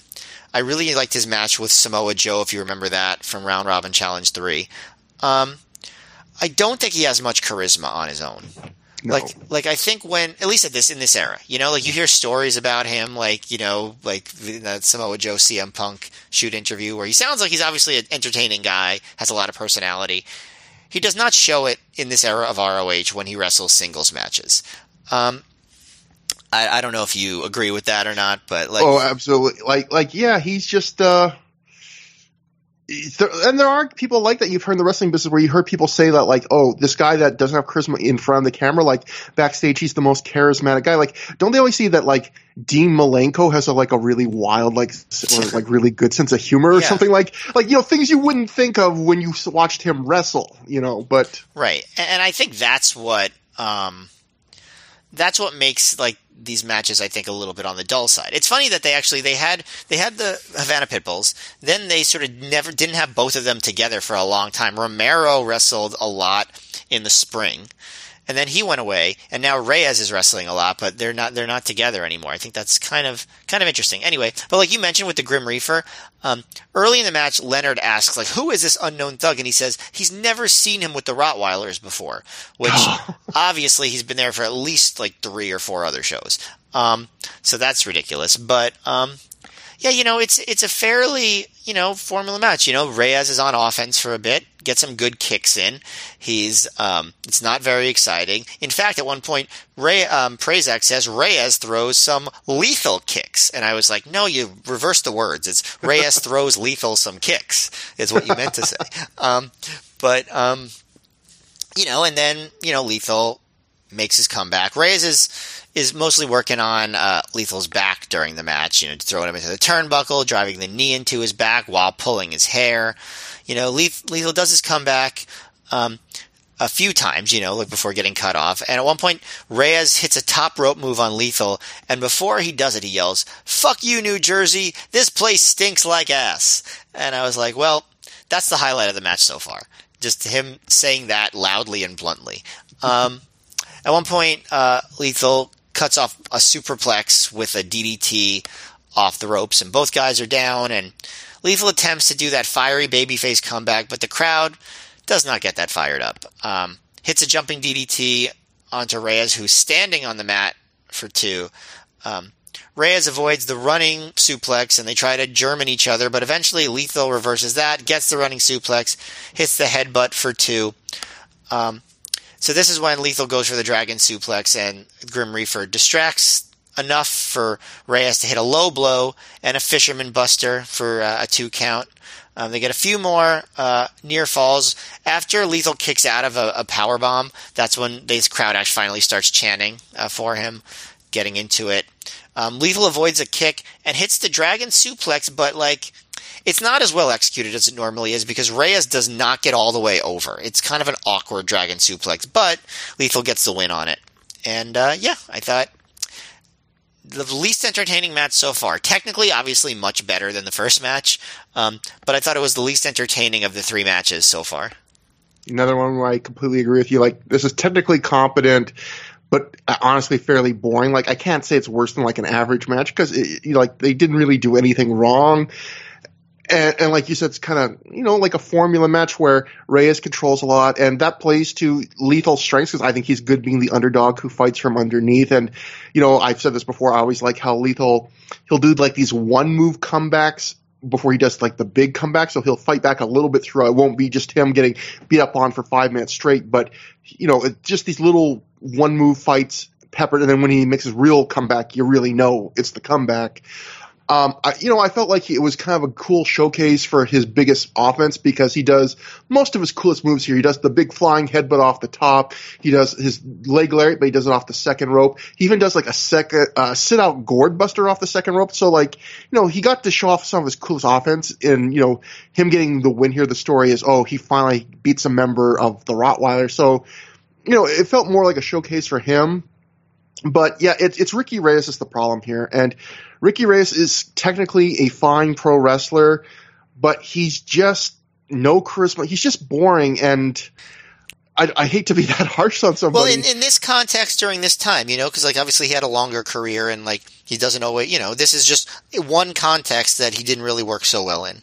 And it's funny because like Prazak on commentary at one point outright like says like you know Reyes' offense is methodical and he just meant that not as a put down just as a matter of fact but I would say that's kind of the problem. And like there are wrestlers I love who work very methodical matches but if, then you have to either be really good at telling a story or have a really good character or charisma and the problem is he doesn't really have anything else. And so you see him he's very methodical and very kind of until his big moves at the end like kind of low, like almost more old style offense. Like at one point in this match, and he's done this before, he he um tries to pin Lethal after he hits a body slam, like just a regular body slam, and that just seems really weird in 2005 Ring of Honor. Like that you're trying to win the match after a body slam. Like that seems like something you would see on WWF Superstars in '87. But like, but like, you know, and like, not to you know make this obviously unfair comparison to anybody, but like when Bryan Danielson does that, it works.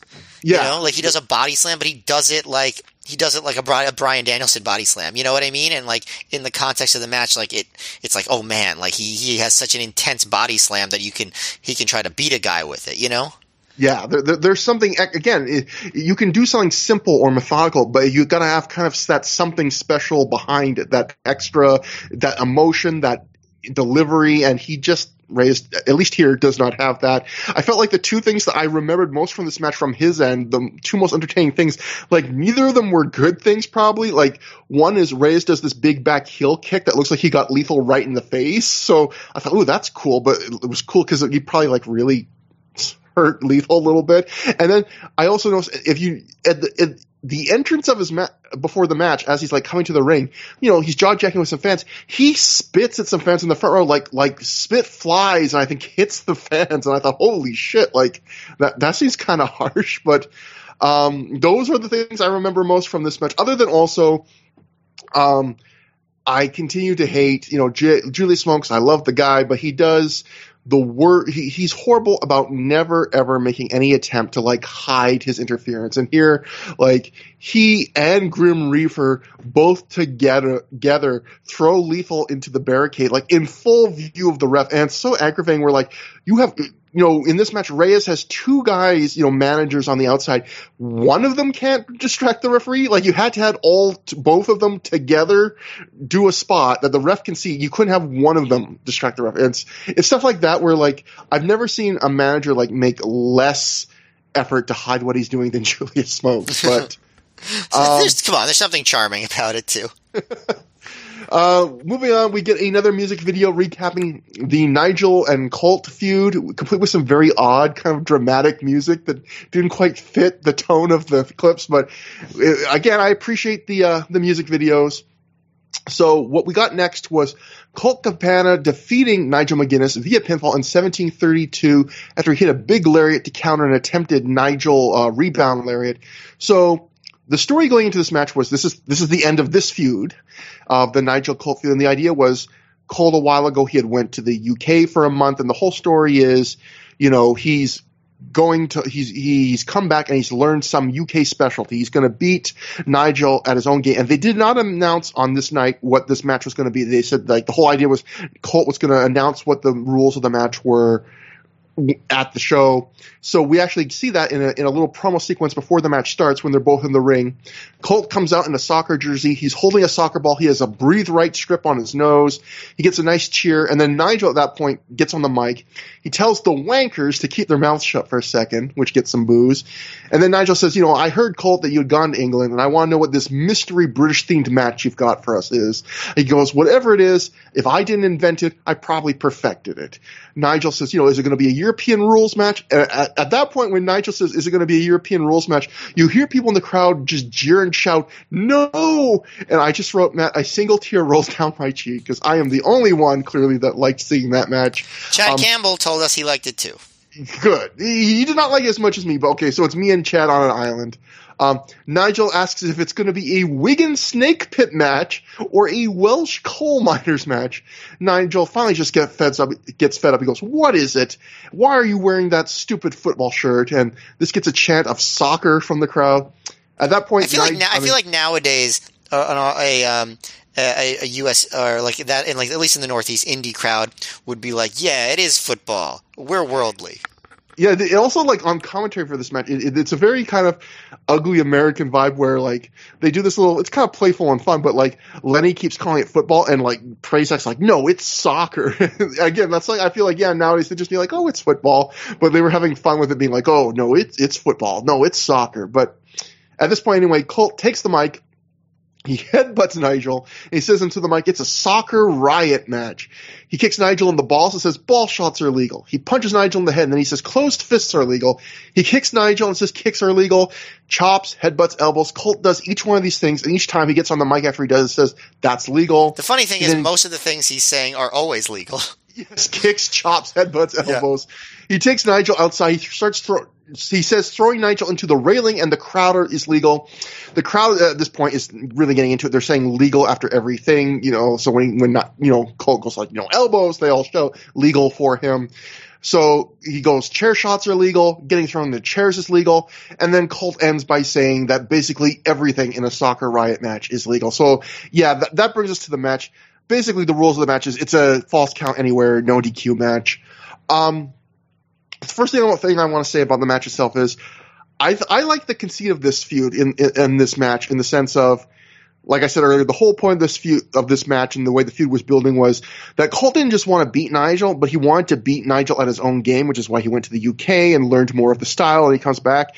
And one way you would say it kind of works against him because he finally works this match, and it's not really a it's a UK a European match in name only. It's just a complete falls count anywhere gimmick brawl, and in a way you could say like isn't that kind of a heel move because it's kind of Colt almost admitting that he can't beat Nigel fair? But there's something about Colt and his charm and the way he does this where like it, this whole match has a very kind of ugly American vibe because he got the crowd, he's getting the crowd to chant USA and booing England and stuff. But like, there's something about it. Normally, I don't like the ugly American vibe to stuff like that, where the crowd's just being xenophobic and stuff like that. Some reason Colt, I felt like on this night it worked. He made it work.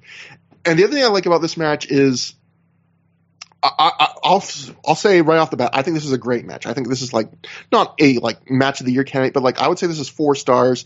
It's the first seven or eight minutes, Colt completely dominates, and it's just this kind of pretty violent brawl. Like he, uh, Colt throws just a whole bunch of chairs on Nigel until they like form a pile on him. He he throws Nigel down a flight of stairs. You know they're brawling in the crowd. And the first seven or eight minutes, it's all Colt and it's, again fairly violent brawl. And then they get back to the ring. And at that point, it becomes much more of a WWF like pay per view style like gimmick match where like you can tell the they're wrestling like they don't like each other, but it's not that bloody, brutal, ultra violent. It's more about just hit you with props, but like, you know, it, but I thought it was a very good version of like a WWE pay per view gimmick match for that era, and and there's lots of little neat nods to the um to the feud. Like they do a lot of nut shots in this match, and knowing that's how like the feud started was Nigel hitting Colt with a nut shot and pretending it was, you know, fa- he didn't mean to do it when it turned out he meant to do it. Uh, there's a nice callback where you know Nigel uses the the iron he often carries to the ring, and then later Colt brings out an actual like electric iron with a, with a pl- like a cord and a plug, and he hits Nigel with it. So spots like that I thought were fun. There's a fun moment where you know Colt brings out a soccer ball. Nigel gets control of the match. He tries to kick it at Colt, and I guess he misses probably not on purpose, and then the ball flies in the crowd. The crowd has to throw it back in, and then Colt, again, going to the ugly American vibe, Colt teases that like he's going to kick Nigel with the ball, and instead he just grabs the ball and throws it and hits Nigel like using his hand. So not, again, not respecting the rules of the UK, but I just thought this was a, a fun match. There was, it was a fun blow off. It was, it was a kind of a throwback to, you know, again, it reminded me like I was watching a good 2000 WWF pay per view main event. And before I throw it to you, Matt, I'll just say, I also really liked. I felt like this match, like a lot of times, Colt and comedy wrestlers in general, they they work where they'll, they'll like the first half of the match is comedy and the second half of the match is serious. It's like they flick a switch. And I felt like this match, like I felt like the whole match had a good middle tone where it felt like a like a like a feud ender between two guys that didn't like each other, and it felt sufficiently violent, but also kind of felt like there was comedy in it throughout, but it felt like integrated well into it. It felt like not some comedy and then some serious, but it just felt like the whole thing felt like a Colt Cabana's version of how you blow off a, a, a feud, and and I really enjoyed the tone they set. The only thing I didn't like about this match really was a couple spots near the end. The first one was the biggest spot of the match. Colt's on the top rope. Um, Nigel hits him with an iron, and Colt falls off the top rope through a table that was set up at ringside. And Nigel pretty quickly goes to cover, and Colt kicks out. And very shortly after that, Colt, Colt's back in the ring doing offense. And I realize it's a feud ender, so you go bigger. But I felt like that was a pretty huge spot to kind of blow off very quickly. And the other thing, the finish itself is, like I said, it, it's uh, Colt hitting a lariat of his own when Nigel's going for the rebound lariat. And I think if this was during an era like a year later where Colt, where Nigel had really established the rebound lariat, it would have been more over to do because it was kind of a cool end and it was a really nice lariat from Colt. But at this point in Nigel's career, like the rebound lariat had started to be something he did in every match, but still hadn't gotten over quite yet as like one of his biggest signature moves that he would do all the time, like often multiple times in a match. Or a finish. And so, yeah. And so seeing this match where at the end of the match, you see all these big gimmick spots and this wild brawl, and then it just ends with a close line. It felt like even the crowd, the reaction wasn't quite as big as it could have been. But overall, I would say like this is a four star match. I really enjoyed it. And I, obviously I'm a big fan of this. If you've listened to the show, the, all the shows leading up to this, I'm a really big fan of this. You know, I think every match they had was really good, and I really enjoyed this.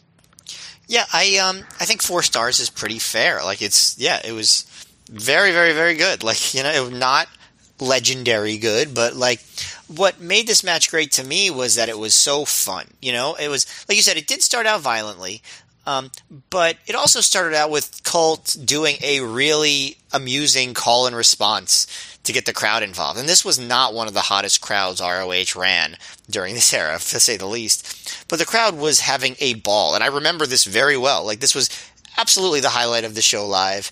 Um, you know, they, they do the call and response. You know, everyone's saying legal. Like, that's so fun. Like, that's like, you know, I'm surprised no one's ever you know tried to copy that because yeah. it, it, worked so well. Um, you know, and Colt, you know, you know, it's a soccer riot match, you know, whereas like you said, it's basically just a, a no DQ falls count anywhere match, but it is, you know, Colt still made the theming work because he brought a soccer ball out. They used it as a weapon. He wore the soccer jersey, the uh, the football jersey. Sorry, um, and I know I'm an ugly American. Um, Alan Cudahan's going to be so mad at you, Matt. You're, yeah. you're, making you're making a tear run down his face now. Yeah, there was some of the ugly American stuff. Obviously, like as an American, I wasn't as attuned to it as you are. You know, it's like it felt a little bit more lighthearted than some of like the this, the more upsetting stuff wrestling has done when it comes to xenophobia? I, I think it was all done like I, I I probably can't have a harsh. I think it was done in like a funny, like lighthearted way. Like there's a spot, for example, where Colt chants USA and Prazak on commentary says "America number one, you a cock fooey." Like you know, he was being, he was being, he was being, he was, but he was doing an Iron Cheek impression. You know, like I know, but like I know, but I'm just saying that's that's the kind of the level of it where it's not it's not mean spirited. It's just goofy fun. Right. When when Colt when Colt was teasing kicking the ball at Nigel and you know it, it kept missing, so he just threw it. Um, mm-hmm. And then Lenny Leonard said, "In America, we play sports where you use your hands." You know, like I feel like that's yeah. the uh, that was like the most intense that it got um, when it comes to that stuff. But you know, again, it was goofy. I actually thought like the announcers seem to be so loose and having so much fun, and I really rarely saw those two let it loose that much on ROH commentary, yeah. and that made the match more fun too. Um, when they fought up the, up the steps, for one, they rest they fought really close to where I was sitting. Um, I wasn't on camera, but they they fought they fought really close, and that was a lot of fun. You know, knocking each other down the steps, and like there was a spot where Colt teased that he was going to jump off a big, you know, a big entryway, and you know, Nigel ran away. That was a good spot. Um, yeah, and when they got back in the ring, they did a lot of fun stuff. I agree with you about the finish in the sense. Also, besides the Nigel thing, how often did Colt win matches with clotheslines? I know this wasn't the only time, but like it wasn't common, right? Yeah, like he doesn't even go try to do the Colt 45 in this match. Right. Like, yeah, I think that would obviously he hasn't done the Colt 45 in a while, but I think yeah. one of the things with Colt is that so many of the times he wins, it's like with a roll up, right? Yeah. So like that, you know, he he hadn't really started doing the uh, what was it the Billy Goats curse? He did that for a little while in his later in his ROH run. Um, you know, he never really stuck with a finisher actually in ROH, which is kind of interesting when you think about it. But um, yeah, it was just it was just a lot of fun. There was there was one point where Colt set up Nigel for the Shattered Dreams, and the crowd started doing an "Ole Ole" chant. And when he lands the kick, he starts celebrating like he scored a goal. Like yeah. this, it was like a party atmosphere, and it's really hard to do a party atmosphere in a fairly moribund crowd. Which, right? I mean, wasn't it kind of like that for most of the show? And yeah, and I mean it gets worse later on, but yeah, like this, yeah. I mean the crowd here, you wouldn't think it was that bad, you know. Like again, I think you had the perfect way to put it. Just like there's a lot of crowd participation, like where he shouts "goal," you know, you know the crowd loves doing stuff like that to chant along with you, and it's just simple ways like that to make the crowd feel like they're involved. It was a super fun, enjoyable, feel good. Um, brawly match like and if you like wrestling and that's great. You know, you don't get a ton of that in ROH. So big thumbs up here. Big fan. Also, I, I love something I've learned rewatching these Ring of Honor shows in 2005. I like any show in a minor league hockey building because I love spots where wrestlers get clothesline over hockey boards. It's just the Canadian in me, Matt. Um, you know, there was even crowd participation where uh, Colt gets two guys to hold up chairs and he ping pongs Nigel back and forth between the chairs as the fans hold them. And one thing I realized watching this match is like Nigel, even when he's not taking dangerous bumps, like Nigel, when when he is asked to do anything, like even like just gets his head slammed into someone holding a chair, he always puts like everything into it. Like that's probably one of the reasons he had such bad health problems because I he doesn't like a lot of guys still do a little bit of hesitance. He will just go full into when it's time to like get rammed into something or take a spot. He just goes all the way with it, and I really noticed that in this match. Um, one thing I want to ask you though, Matt, is it's you know it's not un, unheard of, but it's kind of rare for Ring of Honor to uh, have two kind of wild matches like this in such a short span of time on the same show. You said this was one of the only two shows your dad went with you to. Like, what did your dad? Did, did you wonder like is dad going to think like, you know, I'm just going to this crazy crowd brawly show where guys get hit with like all manner of. So far, your dad had seen on this show guys get hit with miniature toy rings, keyboards, irons. Um, soccer balls. Like, what did your dad think at this point?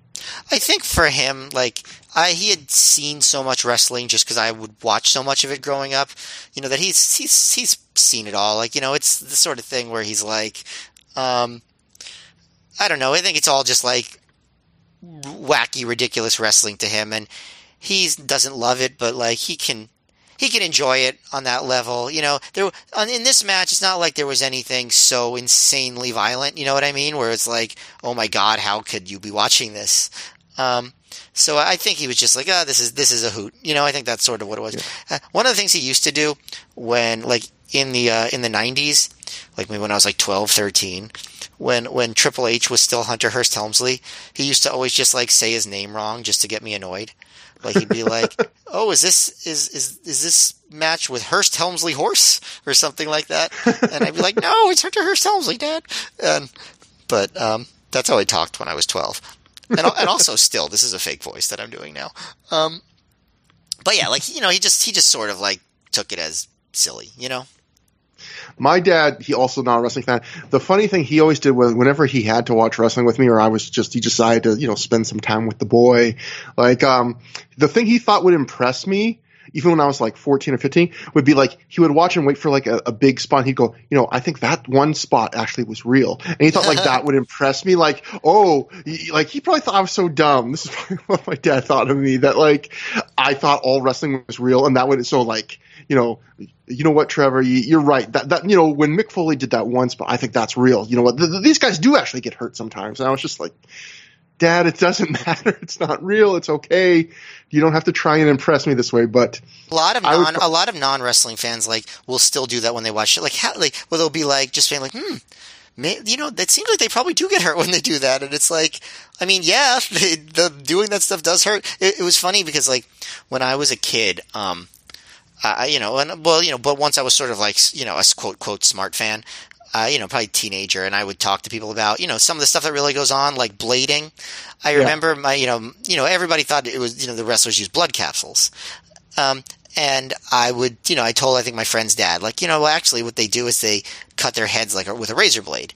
And I remember my friend's dad was like, "No, that's what they want you to think." I'm like, "No, they want you to think that the wrestling move made them bleed, right? That's what they want you to think. The razor yeah. blade is the fake thing that they do." But actually, my my my father still to this day, like occasionally, if I'm going to a wrestling show live and he knows that I'm going, like, and I tell him, he'll turn it on just to see what, you know, the, the thing that I'm at, you know? Aw, that's sweet. Yeah, just for a little while. So he did tell me that he watched a lot of that Danielson versus Omega match this week. And he he liked it, and he he told me, and he, he also made the comment, man, how could how could they not get her doing that? And he he also said um, that he was disappointed that it ended in a draw because he was liking it so much. So my my father, you know, I've I've um, my wrestling fandom has rubbed off on him to some degree. He's not going to go out of his way to watch it on its own, but he is not a wrestling hater. So Justin I- I Shapiro's dad is a wrestling hater. You could ask him about it. Matt, I think what you're saying is AEW. That's proving that AEW draws casual and lapsed fans. well, I think it proves that AEW's fans are just in their seventies. I uh, we shall get back to the show, but I one thing I just gotta mention because you brought this up. My parents used to go out for breakfast at some place with a bunch of old people, as people do when they're getting older, I guess. But anyway, they once told me, you know, oh, we we went to dinner with we went had breakfast with this old guy. He says he used to work for Stampede Wrestling, and he told us how wrestling works. And he says all the blood is ketchup. And I was like, I, I, I spent so much time trying to get my parents to like describe who this guy was because I want. I, I am convinced this guy was not in Stampede Wrestling, but like I could never. I don't think they saw him again. I don't know for, for the life of me. They, they claimed that a guy told them he used to work in Stampede Wrestling, and that if you see blood, don't believe that it's blood. It's got to be ketchup. Well, Trevor, I think there's only one explanation for this. In Stampede Wrestling only, the blood was ketchup. I, all all my parents gave me to go on what this guy looked like was that he had stringy long black hair. He was wearing all pink. He had these shades on, and I can't figure out who it is, but So they don't know Whatever. the name of the person they ate no, breakfast with? no, no. no. It was just like just a casual guy that probably overheard. They're probably talking about like our son's wasting his life watching wrestling. like I probably heard like, As, hey, they, as they do every time they have breakfast. yeah, let let me tell you about how wrestling was really done, kids. So I, I, just, yeah, I mean, I feel like you could just show them a clip of a wrestler bleeding and being like, "What disgusting brand of ketchup has this consistency?" yeah, like show them a picture of Abdullah the Butcher's head with all the divots in. it. Like, is this from ketchup, guys? Is is this ketchup related scar tissue? I I don't know, but um, Heinz Heinz number three thousand instead of fifty seven. the, the most acidic ketchup. But, Yeah. So uh, that, that's that was a fun round of dad talk, but we'll get back, unfortunately, to the Ring of Honor show we're covering today. Um, after the match, Colt celebrates. He uh, he grabs the mic. Colt says there's nothing more he loves than to do than entertain the audience and perform in front of the great Ring of Honor fans. That's what he thought he and Nigel were going to do when they started wrestling each other.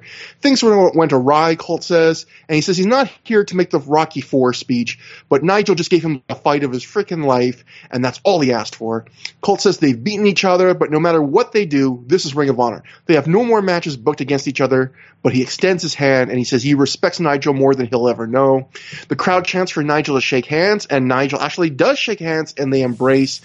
Now, Matt, I thought that was a little weird just because, you know, that's the one way to end a feud where the idea is, you know, it gets really heated, you know, one guy acts like a heel, but at the end of the day, they, they, they've earned each other's respect through the hard fought battles. But the weird thing about this is knowing where Nigel goes, like basically at the very next show, the idea of like doing this thing where he basically is like turning face here, like just when his heel turn started and it's about to go back to being a heel turn. Like it felt weird to do the the this, the, the the kind of like we're all friends here respect finish, knowing what Nigel's about to do. Yeah, I mean, I didn't remember totally everything about this, so I was even surprised when I saw that Nigel shook with uh, a hug called, raised his hand, and they and didn't attack him afterward. You know, Yeah. like I, I was like genuinely like, huh, that's weird. Because at the end of the upcoming Cabana versus Homicide feud, it has a similar ending, but Homicide actually turns face after that. Um, so that makes a little bit more sense. Um, I guess just the logic was this is Ring of Honor, where that sort of thing is done. You know, I think that's that sort of was. I mean, if you watch Yeah. the end of the show, there's another feud that has a similar turn. Yeah. So uh, next up, we uh, get a recap of uh, the recent events setting up the next match. No music on this one. It's not a music video, just a recap. But we get the Ring of Honor World Title three-way elimination match: James Gibson versus Homicide versus Spanky. It ends in a no contest in 13 minutes 40 seconds. Um, Matt, you know we cover a lot of matches on through the years. Ring of Honor is a pretty well booked promotion during there. We cover, we don't get a lot of infamous matches we get to cover. This one, I would say, is, a, I mean, it's not super well known, but it's kind of infamous, I would say. Yeah. Um, you know, it's like, um, and so in the in the history of wrestling before 2005, I'm trying to think. how many instances were there of crowds hijacking a show, like because of they didn't like a booking decision? Like I know that at this point they were already calling Toronto Bizarro World Yeah. in WWE, but like, and like you know there was stuff involving like you know crowds turning Hogan babyface and you know different things like that. But can you think of instances where crowds hijacked shows famously before this? No, the only thing that I can really think of, other than the examples you just mentioned, is I know like when Ric Flair left WCW in the early '90s, there was definitely, I think, early in WCW after that shows uh, where fans would just randomly chant "We want Flair," Right. but even that would be different from this because this is the fans. They're not against the match to start, but they clearly want a very specific thing, and when they don't get it, then Yeah. they're very angry. Yeah. So the context here is everybody knew that Spanky and Gibson were leaving. Um, Punk had just been champion while he was leaving, and this is you know it's not New York, but it's near New York, and Homicide was super over in New York. And so the crowd thought, oh, instead of these guys who are leaving as champion, we want our localish guy to be champion. And we love Homicide, and we want him to win. And that's he's the only wrestler we care about, and so we want him to win. Um, but I'm sure, as you all know, that was not in the cards. So as far as this match, it's um, you know, I mean, it's action packed. There's not a lot of flow, but it's action packed. But it's so like besides the point almost. The match, you know, it's not that good that it really makes a big difference. Um, there were some notable in things that I well things that I noted, whether they're notable or not. Um, like like when when Gibson was coming to the ring and the crowd is singing along to the, his theme, you could hear one guy's voice really distinctively, and I was just like, that is a good reason never to sing along at a show because what if it picks up your voice way more than anyone else's? Um, I would hate that. Could you imagine like watching a show and realizing, oh my god, everyone just hears me singing? Yeah, I, I would. I, you could be like my favorite match ever. I would never be able to rewatch that match. I'd be Yes. like, I can't do this. This is a cringe thing. Yes. Um, also, Gabe is on commentary here, like almost like for, it's weird because it's not the main event, and he's not on commentary for the other world title match that comes later. So it's almost like I got to be on here to explain what I'm doing. like, I mean, seriously, that has to be what it is, right? Like, I need to be able to sell this in a palatable way. And the funny thing is, they don't really do like much. Like they acknowledge that the fans want homicide. You know, the Yeah. the crowd is chanting homicide, and as soon as hom- I mean, you'll explain it, but like. Uh, they, they the, to their credit, I guess they don't do the WWE thing where they try to ignore or pretend the crowd isn't turning on this. You know, they they, they acknowledge what's happening. Right, exactly. Yeah, so the crowd, I mean, yeah, so the crowd, I mean, and, and really the turning on part happens at the very end, right? Yeah. Um, but yeah, so yeah, so they, they, the crowd wants homicide. There's p- actually points in the match where Gibson and Spanky are double teaming homicide, which is, you know, weird because they're the ones who are supposed to hate each other more than anybody. But, um, you know, like Gibson suplexes homicide while Spanky grabs homicide's legs and help take him down, which is interesting double team move. Um, there's one point where, um, they do this thing where Gibson tries to German suplex Spanky, but Homicide sunset flips Spanky, causing Gibson to take Spanky over. But Spanky lands on his feet and breaks up the sunset flip pinfall. And I'm just like, that was impressive, but it's almost like too much. Like, like you know what I mean? Like that's like I, I don't even like I didn't even enjoy it because it was like, it was just so like there were just too many elements to it. Um, like it was just like, come on, guys! Like you're just you're showing off, but it doesn't really feel like a match there. Um, at one point on the outside, um, Julius Smokes called James Gibson a country bumpkin, which I found extremely enjoyable. I think I just like hearing Julius Smokes say bumpkin. Um, I like like Julius Smokes, just him being quaint. Like that seems like such a soft criticism from Julius Smokes. yes, yes, yes. You You know, nincompoop. you're a real stick in the mud, James Yeah. Gibson. Can you imagine Julius Smokes saying that? Yeah, Like, he, he should actually do a do a match where like he tries to like just say all sorts of antiquated uh, insults and just just for fun. Um, yeah, so there's but I, I I kind of enjoyed Spanky's heel shtick a little bit. Like there were things I liked about it, things I didn't. Like I, I liked that homicide homicide put Gibson in the STF and Spanky acted like he was going to break it up, but he like he just doesn't like because it's an elimination match, um, which I, I feel like I, I'm not sure how the crowd totally reacted to the match like it was elimination because they're so used to these matches not being that. But um, the announcers say he's using Gibson to soften up Homicide, which obviously makes sense. Um, Homicide is working over James Gibson's neck on the apron, um, and he Gibson avoids a cop killer and hits a bridging German suplex, and Spanky breaks it up with a low blow. So after that last match that was so full of low blows, this is another low blow. Um, Homicide uh, does the uh, does the tope con hilo in a pretty cool way because he ducks uh, Spanky clothesline like on the way into the dive, which I think you know that makes it more impressive. It's like it's more complicated to like have to like time a duck and then also time another duck through the ropes. You know, like Yeah. I, I feel like that makes it more impressive. But then Spanky follows that up with a dive onto Homicide.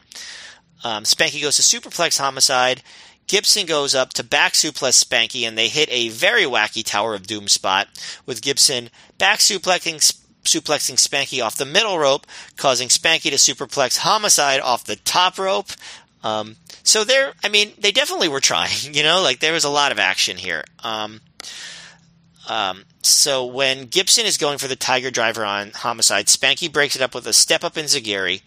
Then Homicide hits the Ace Crusher off the middle rope with Spanky for a, a near fall. Homicide misses a top rope headbutt on Spanky. Gibson hits him with the Tiger Driver, and that's when Smokes pulls the ref out. So Gibson dives onto Smokes.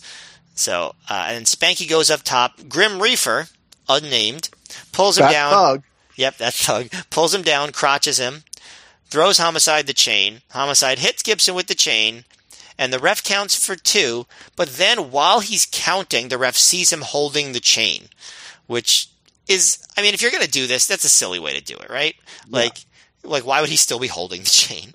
And um, and that's when the ref disqualifies Homicide, and the crowd gets extremely upset.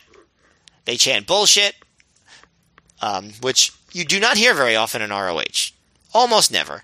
Um, and while this is going on, Spanky starts clutching his knee and acting like he can't go on. And Homicide starts stomping at Spanky's knee. Then Homicide attacks the ref, starts choking him. Uh, ROH students come out. And the Rottweilers attack them, and Gabe calls it a riot again, which is it's it's just a regular wrestling attack. Um, and Gabe says homicide is ruining everything again, which that's not what happened. Um, um, uh, the finish was fairly logical, but just not the right thing for this crowd. Like, um, uh, uh, what what happens is basically Spanky they decide uh, can't go on, even though it's an elimination match because his knee is so badly hurt after the attack. So Gibson wins the match by default, which was definitely a crazy way to do it. Like I, I'm trying to think of the logic of doing what they did, where they stopped the match here and then just pick it up later. Maybe they thought they could get Gibson more over as a babyface if he came back out and demanded to wrestle again. That way they wouldn't be so cheering for Homicide. Maybe they expected the crowd to shit on this finish, and that's why they decided it wasn't worth continuing the match. Um, yeah, it's it's interesting. I mean, after you talk about your thoughts on the match, I'd like to discuss what we think about the booking.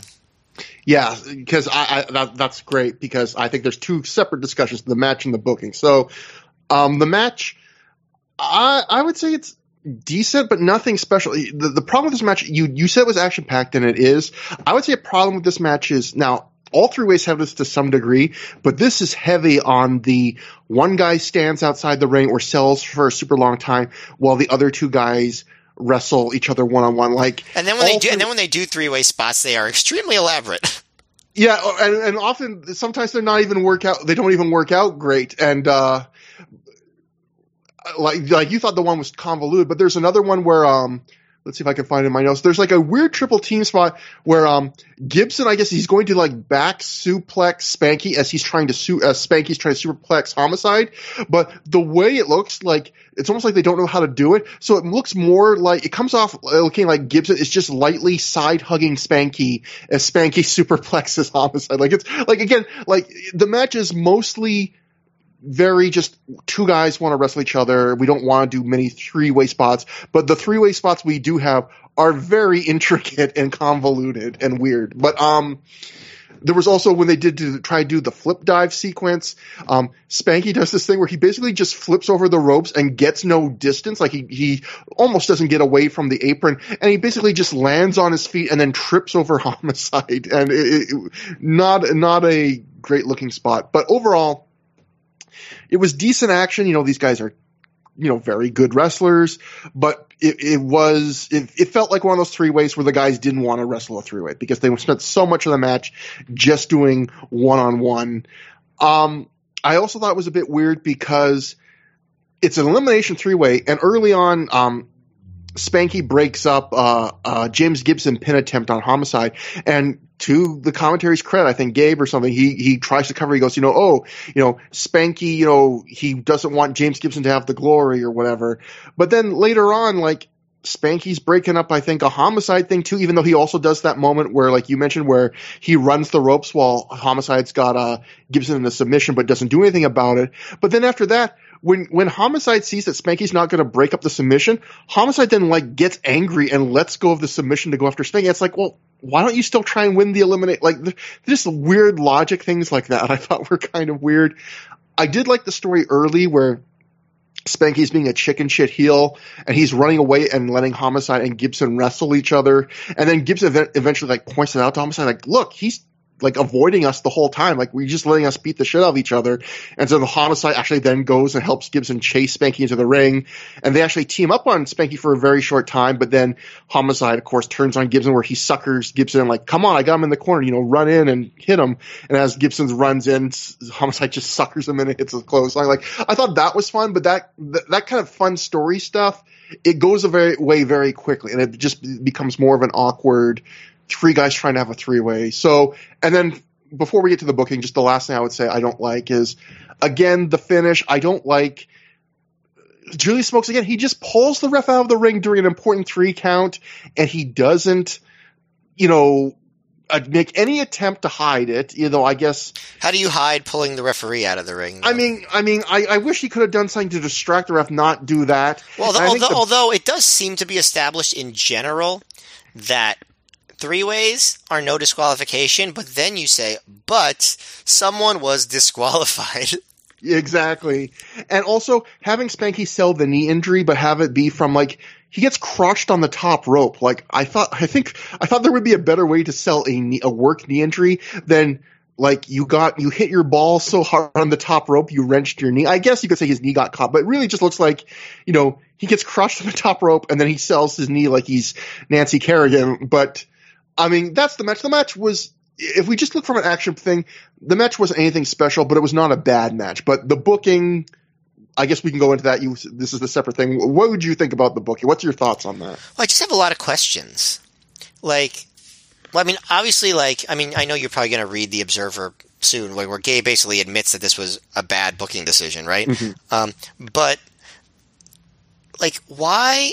If if this is what you expect from this crowd, like why not just have Spanky get eliminated and do Homicide versus Gibson? You know, at least then if Gibson yeah. wins, they give you give him the match they want. Like, is it really that important to do Spanky versus Gibson? Like, was it clearly no one was clamoring for it, right? Like, and if you really needed to do it, why couldn't you just do it in Buffalo? Like, like I mean, like obviously they do Cabana versus Gibson, right? The gimmick of the uh, Sakurai match was that Cabana gets to choose which champion he's going after, and he chooses Gibson. Yeah, I mean, sure, it's good to have Cabana wrestle James Gibson. It would also be fine if he didn't, and instead Gibson wrestled Spanky if this is something that you really felt you needed to pay off. I, I don't really understand why they had to just rush all this in on this show. Maybe it was because they weren't sure they would get Spanky for Buffalo. That's the only thing I could think of. Um, but like that way you could give the Northeast. I mean, I guess Buffalo's the Northeast too, but you know what I mean. Give New York their um, their homicide match and still get your Spanky match in, or just say, okay, the three way is enough. Gibson pins Spanky in the three way, and then we do Gibson versus Homicide. This just seemed like just like you said, convoluted spots. Like this whole thing just seemed unnecessarily convoluted. Like, I mean, obviously you can't always expect that the crowd's going to shit on your booking decision because especially for Gabe, which is, it was very rare for that to happen. Like, you know, you had crowds booing finishes before, obviously, but it didn't taint later matches like the way it did here. Um, so I'm just really not sure what they were going for. I guess is is sort of what I would say. I get that they wanted to rush in Spanky and Gibson because they were leaving. I get that. The way they went to it, I don't understand. Um, and I also don't like that they, you know, it felt it just felt so screwy to do a DQ in a three way when DQs never happened in three ways. Like we like there have been three ways for years since ECW in WWE, in ROH. People do all kinds of stuff in three ways. They never have disqualifications. So it just feels extra screwy to do one in that situation on a night also where you've seen two big like no DQ matches with lots of plunder and now a guy gets DQ'd for a chain, even though yeah, it's a different match, but yeah, you kind of go, oh, it, it's a weird t- thing to do even in that situation. It doesn't feel like an ROH booking thing. It feels like a crutch that a much lesser booker would use.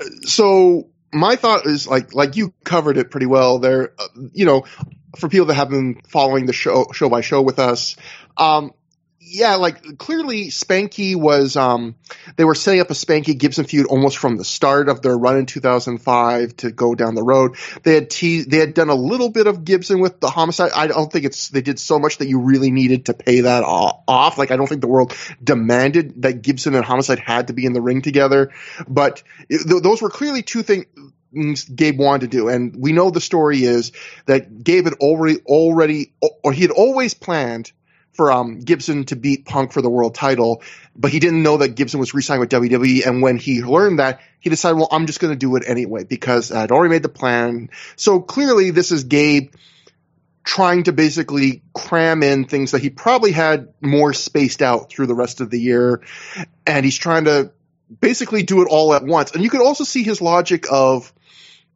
Homicide gets DQ'd, so I'm protecting the one guy in this match that's staying around, sticking around. So you could say, yeah, Homicide gets eliminated, but he doesn't get pinned. He doesn't submit. You know, he gets caught cheating, which I guess is a, is a safer way for him to lose.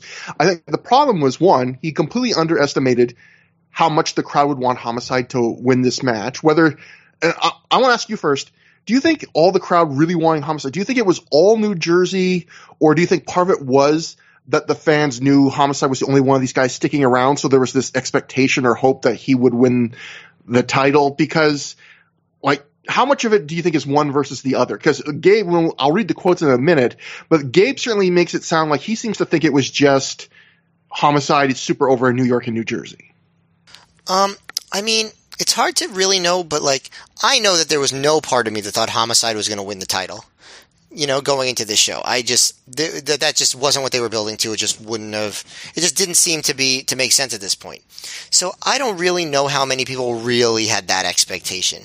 You know what I mean? Like, yeah. I, I so I do think it was sort of a thing of like we're going to rep our hometown guy and just sort of protest the fact that these WWE wrestlers are getting so much, you know, attention or prominence on the card and like you know that one of them is going to be the champion for a while. Again you know i i mean i i do get thinking like these guys that are leaving keep winning the title and that's kind of annoying as an roh loyalist um as much as people like gibson. Um so i think that's part of it. I i do think that if if homicide and gibson just had like a normal very good match and gibson won I don't feel like the reaction would have been as negative. I feel like it was also a combination of the fact that, you know, Spanky was in there too, and the booking was was pretty bad for the finish. I think all of it combined. And the other aspect of the booking I think was real bad was, and you mentioned it, like um, where Homicide gets the two count and then the ref catches the chain. Because I think the problem with that is I feel like it got the crowd's hopes up and made them even more disappointed because I think there's probably a half a second where some of those fans think, you know, when the count's two after Homicide hits a guy with a chain, like Homicide's going to at least eliminate Gibson and then the ref catches it and says, "Well, you're disqualified." Like it would have been better if the ref just caught it immediately rather than you give them that two count where the crowd. And, and we'll get to that a little bit later. There's another moment on this night in the same program where again Ring of Honor kind of gets the crowd's hopes up for to see a certain thing. And then they give them something they don't really want. And I and, felt like this is one of the things. And also another way that this all could have been avoided, just put this match on last. You know, have it be, uh, have it be, you know, you could do your you know, yeah, I hope you'd have a better finish. But even if you don't, you could end the night with, you know, Homicide on doing, uh, you know, doing promo work for the live crowd and like sending him home happy. You know what I mean? Like, Yeah. I, I don't think it would have killed the territory, you know. But it would have, would have, would have done is avoid them killing the rest of the matches on the show. And one other thought I have about this too is, you know, the idea would be maybe you, you put Spanky and Homicide together in this three way because you want to try and pay off both these feuds. But I would say, all right, the payoff of the Spanky feud is they end up wrestling later in the night and Gibson beats him.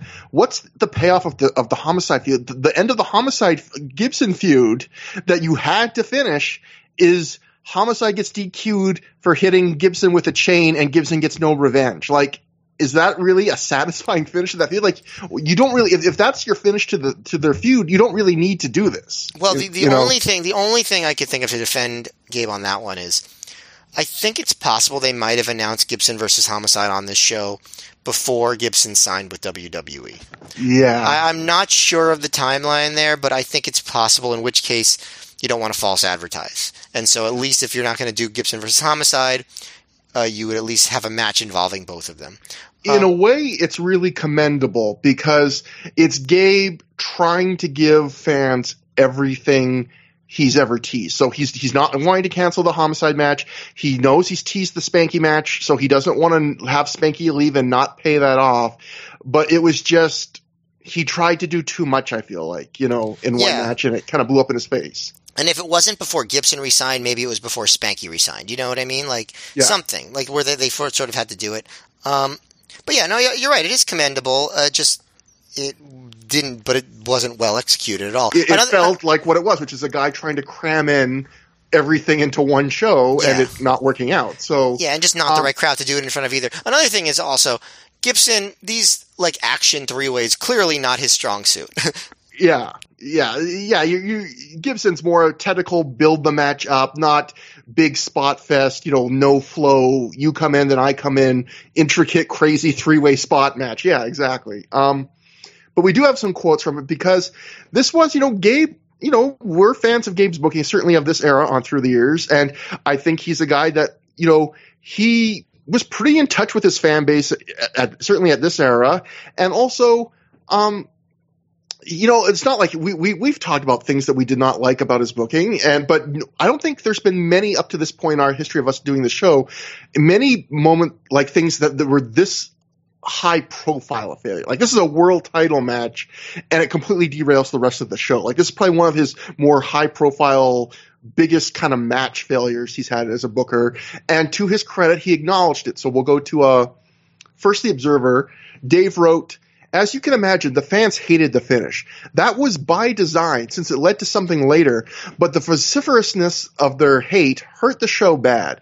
Gabe Sapolsky admitted it was a mistake, and that 100 or so fans who chanted so much for Homicide, thinking in their minds he needed to be champion because he was staying and the other two were leaving, hurt the next few matches. There was a big pull apart after the match. Steve Madison from Florida started brawling with Homicide. The two are feuding in the FIP promotion. So that's another thing we should mention is all of that does not make tape. You you just see the DQ and that's it. You do not see Steve Madison. at all. I assume they that was fil- filmed just for FIP. yeah, and I don't remember. I don't remember that at all. Yeah. Um, so next we go to the Pro Wrestling Torch. They wrote, Ring of Honor built its reputation on clean finishes, but lately has strayed away from that often. It is being developed into an angle where an authority figure will be brought in to try and return to the promotion to its roots. Ring of Honor's website played into the angle by stating the following. Ring of Honor officials held an emergency meeting after last Saturday's show to discuss things like the DQ finish in the world title three-way and interference on other parts of the show. It has been decided that the search for an authority figure will kick into high gear.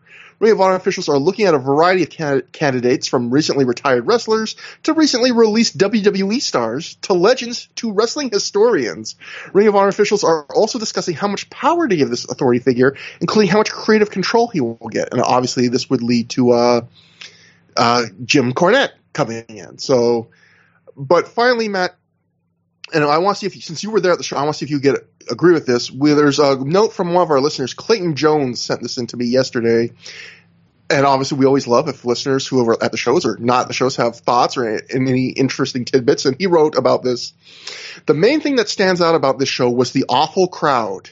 I went to a lot of shows in the Northeast between 2004 and 2007, and this was easily the worst Ring of Honor crowd I was a part of. My impression at the time was the company had an influx of new fans thanks to positive publicity of late, high profile outsiders, and hot booking, but the new fans didn't really seem to understand what the promotion was all about. It was a strange juxtaposition because the anti WWE, anti TNA vocal minority was never louder, but at the same time, these fans seemed to be largely clueless to the actual Ring of Honor storylines going on at the time, and anyone other than the top stars. I remember a fan near me being disgusted that something like Colt and Nigel's soccer riot match was happening in Ring of Honor, for example, despite it not being out of character for the promotion at all, and easily being the best match of the night live. I brought a friend for the first time who was pretty disappointed with everything with everything, but we held out hope all night that Joe Daniels would steal the show. I'm curious to hear how it plays out on DVD, but live, suffice to say, it did not. The only other thing that stands out in my memory was the booking around the title match, which I remember being a bit of a mess, but more so because it gave that vocal minority of obnoxious fans a chance to really show off how smart they were. Chance of SmackDown jobbers, SmackDown sucks, and my personal favorite, hey hey, ho ho, this Ring of Honor booker has got to go. Ring down all match long. If there were any, there was any silver lining, it was that this influx of fans in the Northeast area only seemed to last a few months, or maybe they learned to enjoy the promotion for what it actually was. Now, Matt, do you remember any of? Like, do you agree about? I mean, that this crowd was a pretty bad crowd because I thought they weren't an incredibly live crowd, but I don't think they were terrible. At least in watching it as a DVD, not not as a live fan, until this match, and then I think they turned on the show. Yeah, I mean, but yeah, I, I thought it wasn't the best crowd, you know, but I remember thinking that the crowd at Homecoming also wasn't very good. The the the other show I had been to right before this, the Philly show, um, compared to the New York City shows. So I, you know, I just, but I think the worst thing about the crowd before, you know, what happened in this match is the uh, is the fact that it was just the building was too big and the crowd was spread out and like there was just too much like empty space. So like it was hard to get that cool, intense vibe. So the crowd was just more laid back. But I don't remember like specific obnoxiousness on this particular show. And there were shows where I do remember that. And I'm not saying that wasn't there, I'm sure it was, but I don't totally remember that. I mean, if you watch the show, you could tell like it wasn't like you said, it was not a great crowd. And then they were very apt to um, ruin the rest of the show after something happened they didn't like, which I don't think is a great quality in a crowd.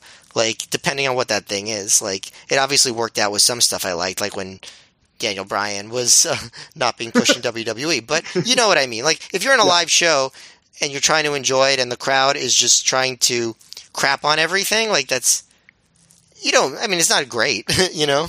Yeah, we could talk about that a little. I actually have a couple things to say about that a little later because we we're gonna get one more match with those guys. But first, we get a we get a clip of Sal Rinauro wrestling CM Punk in FIP three months ago. A Gabe voiceover tells us that at tonight's Do or Die pre-show, Sal won a qualifying match and that and then a four way to win future bookings in Ring of Honor. Gabe says Rinauro is just one, the first of many new faces you'll see in Ring of Honor. Again, the weirdness of he wins a spot he's not on the show, but um, at this point, the Heartbreak Express come out, followed by uh, followed by their opponents, who are going to be Lacey's Angels of Cheech and Cloudy, who comes who they come out along with Lacey. Before the match, Sean Davis of the Heartbreak Express gets on the mic and he tells Lacey to ditch her team and go home with them. The crowd loudly chants, "You fat fuck!" at him. Davis says he's going to give her a little taste of what she can have all to herself. He proceeds to take off his ring jacket and gyrate until Lacey slaps him right in the face. Immediately afterwards, James Gibson runs to the ring. He lays out both teams single handedly.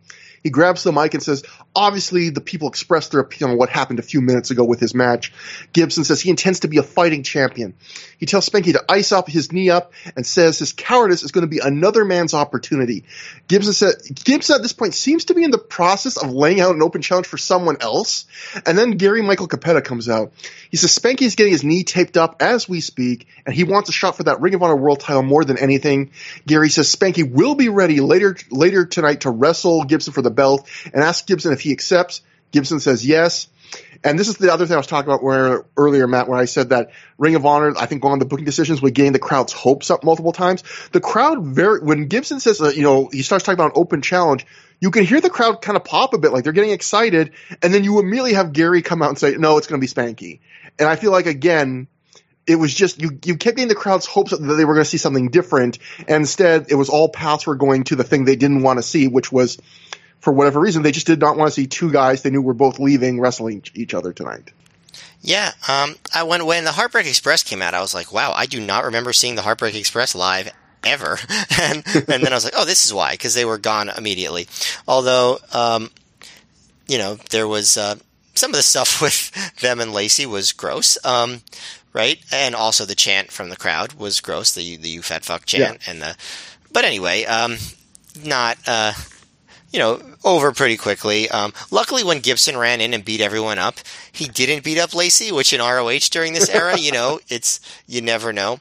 I actually don't think, at least during this particular era, Lacey ever got involved with violence with a male wrestler, which you know that's good. that's progress. Yeah. Um, that they have one woman that they did not do that to.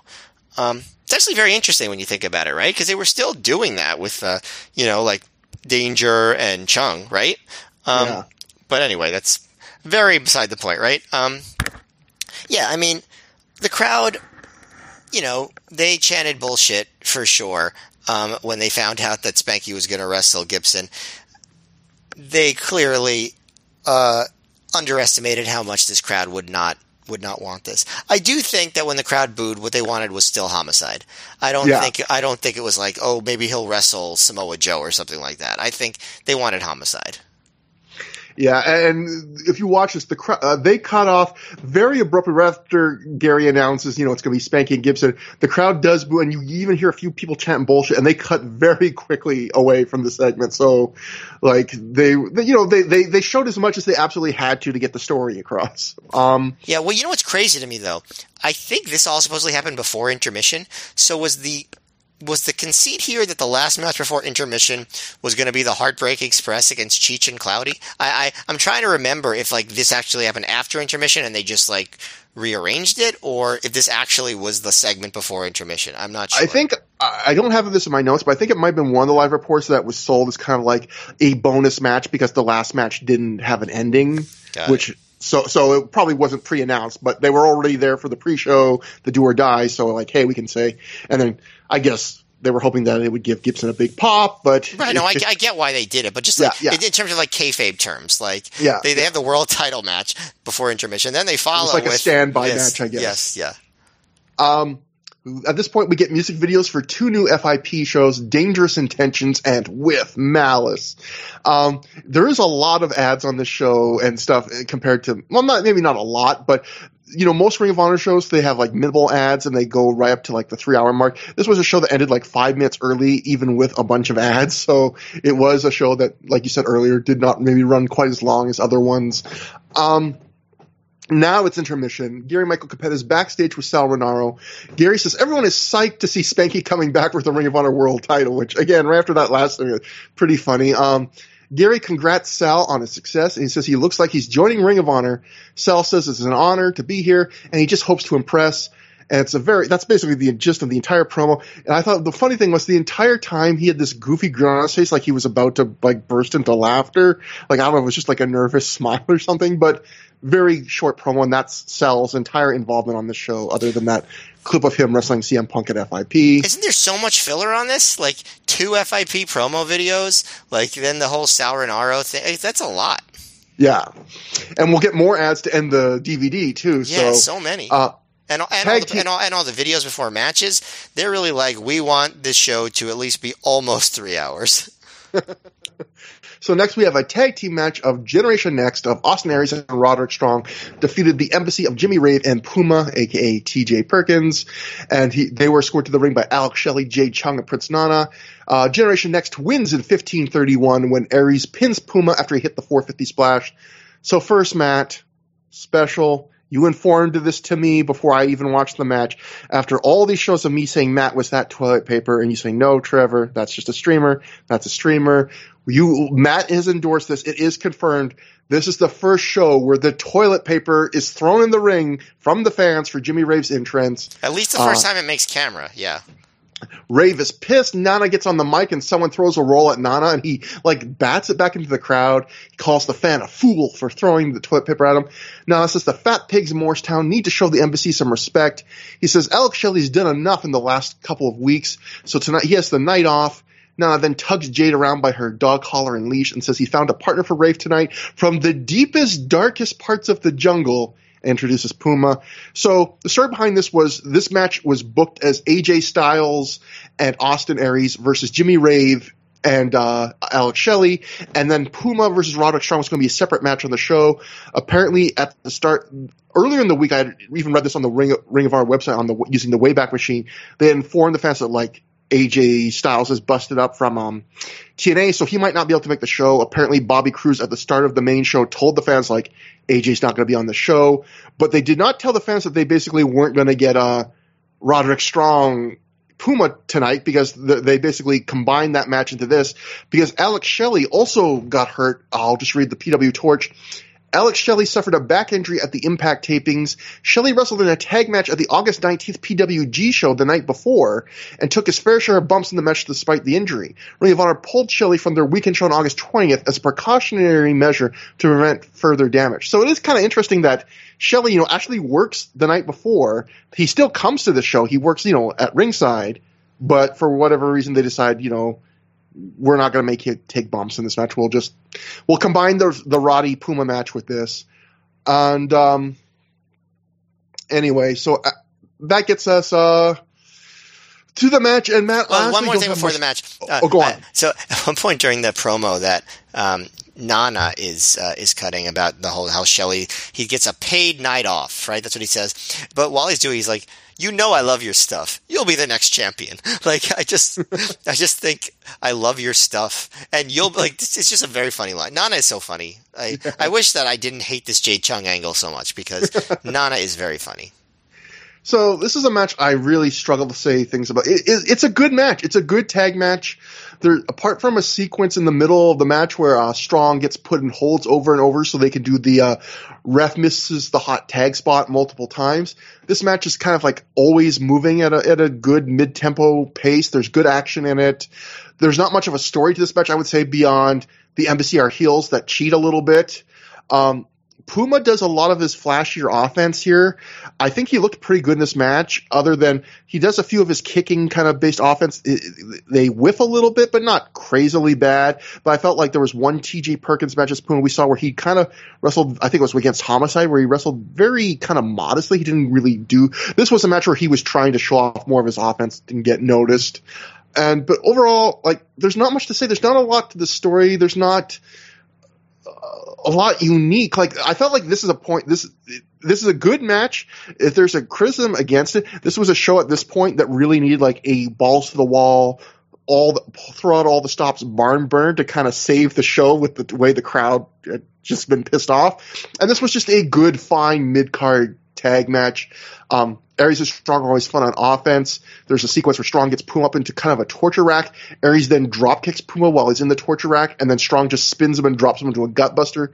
That was really cute. And I do like the end. So the end of the match is um, Strong chases Jade and Nana around ringside, and the Kayashi kind of like runs into the ring, I guess, and then runs back out or something. Something happens that basically it causes her dog collar leash to uh, a strand of it to be like in the ring, and then Puma trips over it, which lets Aries hit the brainbuster in the 450. And so I thought that was kind of a cute finish to kind of show like it's Nana's evilness of treating Jade that bad. It like ends up being the thing that cost the his team the match. I, I like that as kind of a, a cute little finish, but a good, solid, nothing, but I would say also a forgettable tag match. Yeah, I would not call this match good. I uh, I think it was not bad. that's probably as much as I would say. You know, they're athletically talented guys, but the match didn't add up too much of anything. Uh, I didn't really feel like there was any engaging story. Didn't feel like the crowd was particularly engaged. Um, I think Strong and Aries are always fun on in tags, but you know, if you compare this to the tag match they had, you know, with um, with Fast Eddie and Jimmy Rave in, um, excuse me, um, Fast Eddie and Alex Shelley in uh, at the Homecoming, it's I think it's not even close. Um, I um, I, I, you know, like it was just, you know, like you said, like they, they did some good moves and stuff, but the crowd didn't care. There was a bunch of hope spots that the crowd didn't really care about.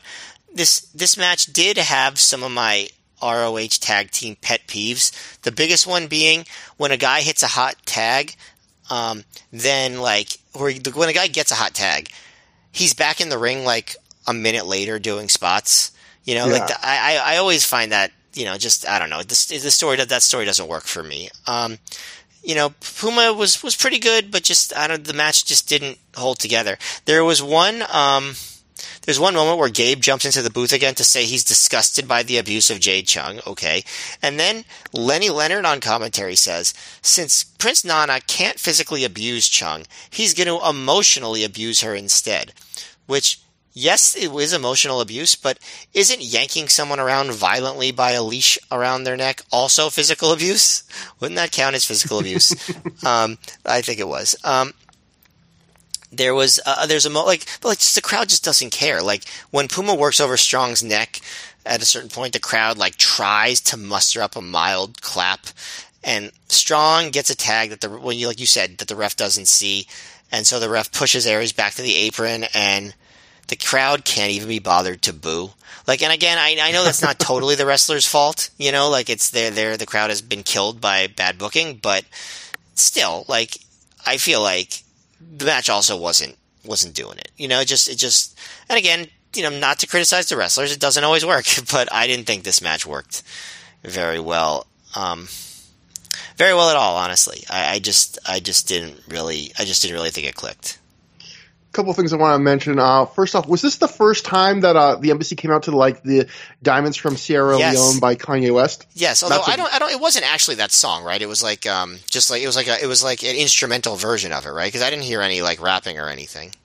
Yeah, there, there, must be like just yeah the backing track or something. But that's a, that's a great theme that really fits well for the embassy and really good. Um, yeah, I feel like that was like Shelley's embassy theme, and like Rave still came out to the other theme that he would be coming out to when he was in singles matches. Yeah, Huh, that, that's interesting. My, again, my memory awful, so it's all new to me, Matt. It's everything. We can do this podcast again in ten years. It'll be all new to me. But all um, right, sounds like a plan.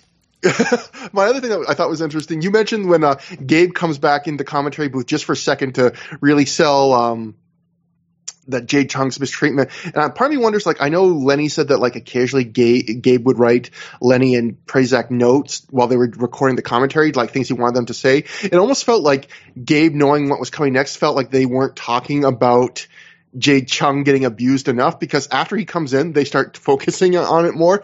And the other thing I thought was funny was Gabe said something to the effect of like, you know, I hate to jump in on comedy just for a second, guys, but I was enjoying beer and popcorn in the in the stands, but I had to come back to the booth to talk about this. So I like the idea that Gabe is a commentary in Ring of Honor because he always they always act like the commentary is being done live in the building. And I like the idea that like when Gabe is done commentary, he just like goes up with the crowd and like watches the show not from the back, but like with the fans, like he just just you know grabs a drink and is well, like, "Yeah, I'll just sit here." Well, whenever they would do that shtick where they would be like, "Oh, you know, this match is so good, let's not do commentary for it anymore," they would that would be always the bit, right? Let's go watch it with the fans. Yeah, like like has there ever been a promotion where like you know I don't know where like you, you wouldn't see like Jim Ross, you know, like, you know, I just was call, here to call this special semi-main event. I'm going to go sit in the fourth row now to, to finish off the show tonight. Like, I want to enjoy the match as a fan, even though I'm being paid not to do that. Um, even though I could just sit in the back, you know, where it's comfortable and yeah. I have privacy. And, they should try it one time. Let's see. Yeah. So uh, yeah. after, oh, go on. No, I was, just, I was just, I was just trying to imagine like AEW doing that, like in the middle of Danielson versus Omega. They're just like, all the announcers are just like, you know what? Let's just, um, we're gonna leave the booth. We're gonna, we're gonna go into the crowd.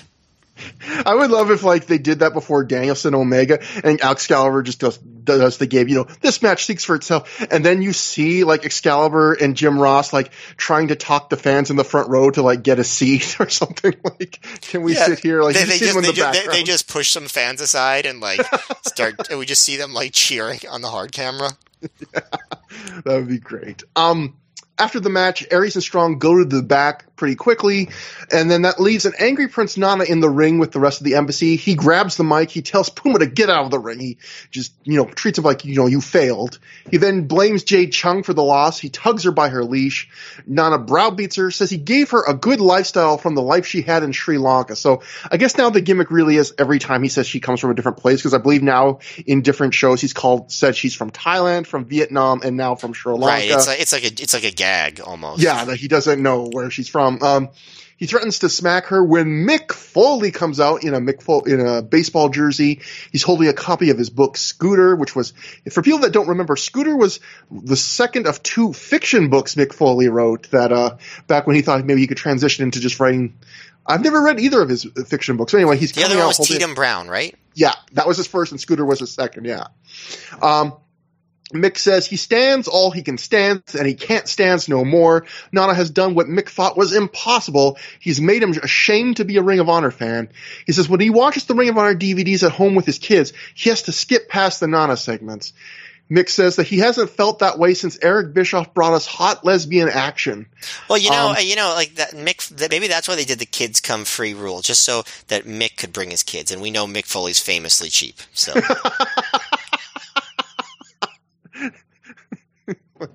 Dewey's got to get in for free.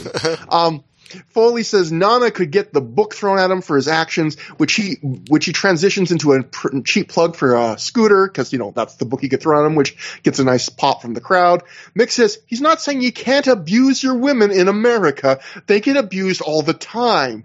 Mick says if you want to do it though, you have to do it the American way. You have to wear a sleeveless white T-shirt, dribble some tobacco juice down it, change your name to Billy Bob, move to West Virginia, he didn't and think marry that, he didn't think he didn't think that one through. Yes, because for those who are forgetting, James Gibson is from West Virginia. Um, and marry your sister, then you can do whatever you want. But none of those things are true, Mick says. He says the next time Nana lays his hands on Jade Chung, he, he'll lay his hands on Prince Nana. Mick tells Jade he, he can't make the choice her, for her, but she's going to have to decide between the embassy and her new Ring of Honor family. Nana or Mick. The prince or the hardcore king. The crowd chants for Foley, and then they start chanting happy ending, which gets a chuckle out of Oh. uh, Mick. It upset me extremely. like it's just this this angle. Oh my god. Um, Chung then acts torn about who to choose, but then she goes to hug Mick. Before she can, Shelley and Rave attack um, a- attack him. They they hold him in place so Nana can hit him with Mick's copy of Scooter. At this point, Aries and Strong come back out. They chase the embassy to the back, except for Nana. Nana lays Nana out. I mean, Mick lays Nana out with punches and a double arm DDT. That's the D- he, segment. He DDTs him on the book. Ooh, yeah. And uh, the Observer wrote Foley asked to be a part of this angle as on his appearance. So, I mean, part of me wonders. So, based on that, Matt, do you think that when Mick said like, you know, this made me ashamed to be a Ring of Honor fan, do you think that's like real? Like maybe he thought that maybe this would help in a way, like being the babyface that like gets comeuppance on this guy who's been abusing a woman. Because the whole thing, it strikes this really weird tone of he's kind of standing up for a woman, but he's also going through this weird joke about how you can abuse women, but you have to apparently be from the South and do it in an incestual relationship. Like it, it's a weird tone he hits on this on, in this promo. Yeah, I mean, I, I, I, don't. I mean, you could say maybe he was bothered by this angle in the sense of like, you know, well, he was probably already doing work with like RAINN and stuff like that, um, which you know he has done um, to his to his credit. But like, um, yeah, I mean, I don't think that his involvement is super respectful um, of women, or you know what I mean. Like, I think you know, besides that, you know, like turning it into a joke. Like, you know, he could have cut a real serious promo on how insane this is. Um, Yeah. not that that would have made me like it. Like, I don't think that it was just I, just. I just don't think there's any way to salvage this in my mind. But, um, you know, it would have been probably better. But then also, like, like when the crowd starts chanting "happy ending," like, and he and Foley just goes, "Oh, that's gross," you know, like fooling around, like as if like, "Oh, by the way, also it's really racist," like, you know, like it's just it, it's it's sexist and racist, and like. I don't know. Is him getting involved in it just brings him down to that level? I think. I don't think it really helps. I don't. I mean, Foley's entertaining, but I don't think that this helped. Uh, it it reminds me more than anything of Foley getting involved in the Muhammad Hassan angle. And him basically going on ROH TV and being like, "Yeah, I was just involved in a really horrible xenophobic angle." Not ROH TV, uh, ROH DVD, and Yeah. saying I was involved in a really uh, horrible xenophobic angle, and I'm just like, so you saying it makes it okay that you did it? Like, you know what I mean? Like, I, I, I, I did not. Yeah, I mean, you probably would have guessed I did not like this. Yeah. Yeah, just you know, a weird. Again, not very. You know, it's an angled. You know, with no one remembers it. It's not very important at all. It's just a weird little thing. Anyway, um, Crowd, Semi- crowd did react to this more than anything else they reacted to in the second half of the show. yeah, they they liked it. So, um, uh, Ring of Honor World Title Match semi main event. James Gibson successfully defends the title when he defeats Spanky via pinfall in 11 minutes 18 seconds when he reversed the cradle into one of his own. Um, Matt, you know this is a. this this is you know you like you mentioned on the last match the crowd really only turned on the last match at the very end when they realized homicide was DQ'd. This is the if if the well got poisoned at the end of this match at the end of that match, this whole match is people drinking out of that poisoned well. So it, the last match we were able to kind of separate the booking and the match, but I feel like this point it's kind of like the booking becomes the story of the match. What did you think about it? Yeah, I mean, it's in some ways this is like ROH version of John Cena versus Randy Orton from the Royal Rumble 2014, right? Where the crowd's just chanting for Daniel Bryan and then a bunch of other wrestlers the whole time. Um, but I will say this: the crowd did not have the enthusiasm to be that entertaining during this match. They start chanting for Homicide almost immediately, but then they're mostly just like, "We don't give a shit," like about this, right? Like, you know what I mean? Like they like even but like it's weird because the vibe in the match is is also like that because like Spanky limps to the ring like he looks very unhappy although he does like a quick smirk as he spins when he enters like almost like n- nudging the crowd like hey I'm going to reveal something soon. Um but like uh, there's almost there's a moment also where Spanky's about to do his little dance when he gets in the ring, and then he just does a gesture where he's like, you know what, forget it, I'm not going to do it. So there's already like a this match just does not have the full um, the full involvement or investment of the people involved. Um, Gibson, you know, he's aggressive at the beginning. Spanky leaves the ring to li- to limp.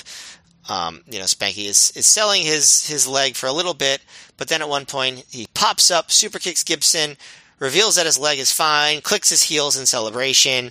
The crowd boos, but not really because Homicide isn't in the match.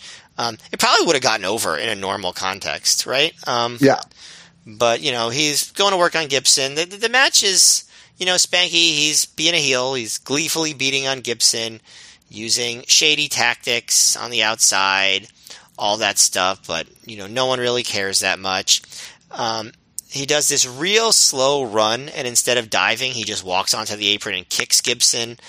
um, the, he comes off the top with I'm really not sure what it was supposed to be. I guess maybe an attempted axe handle because Gibson catches him and hits a spine buster.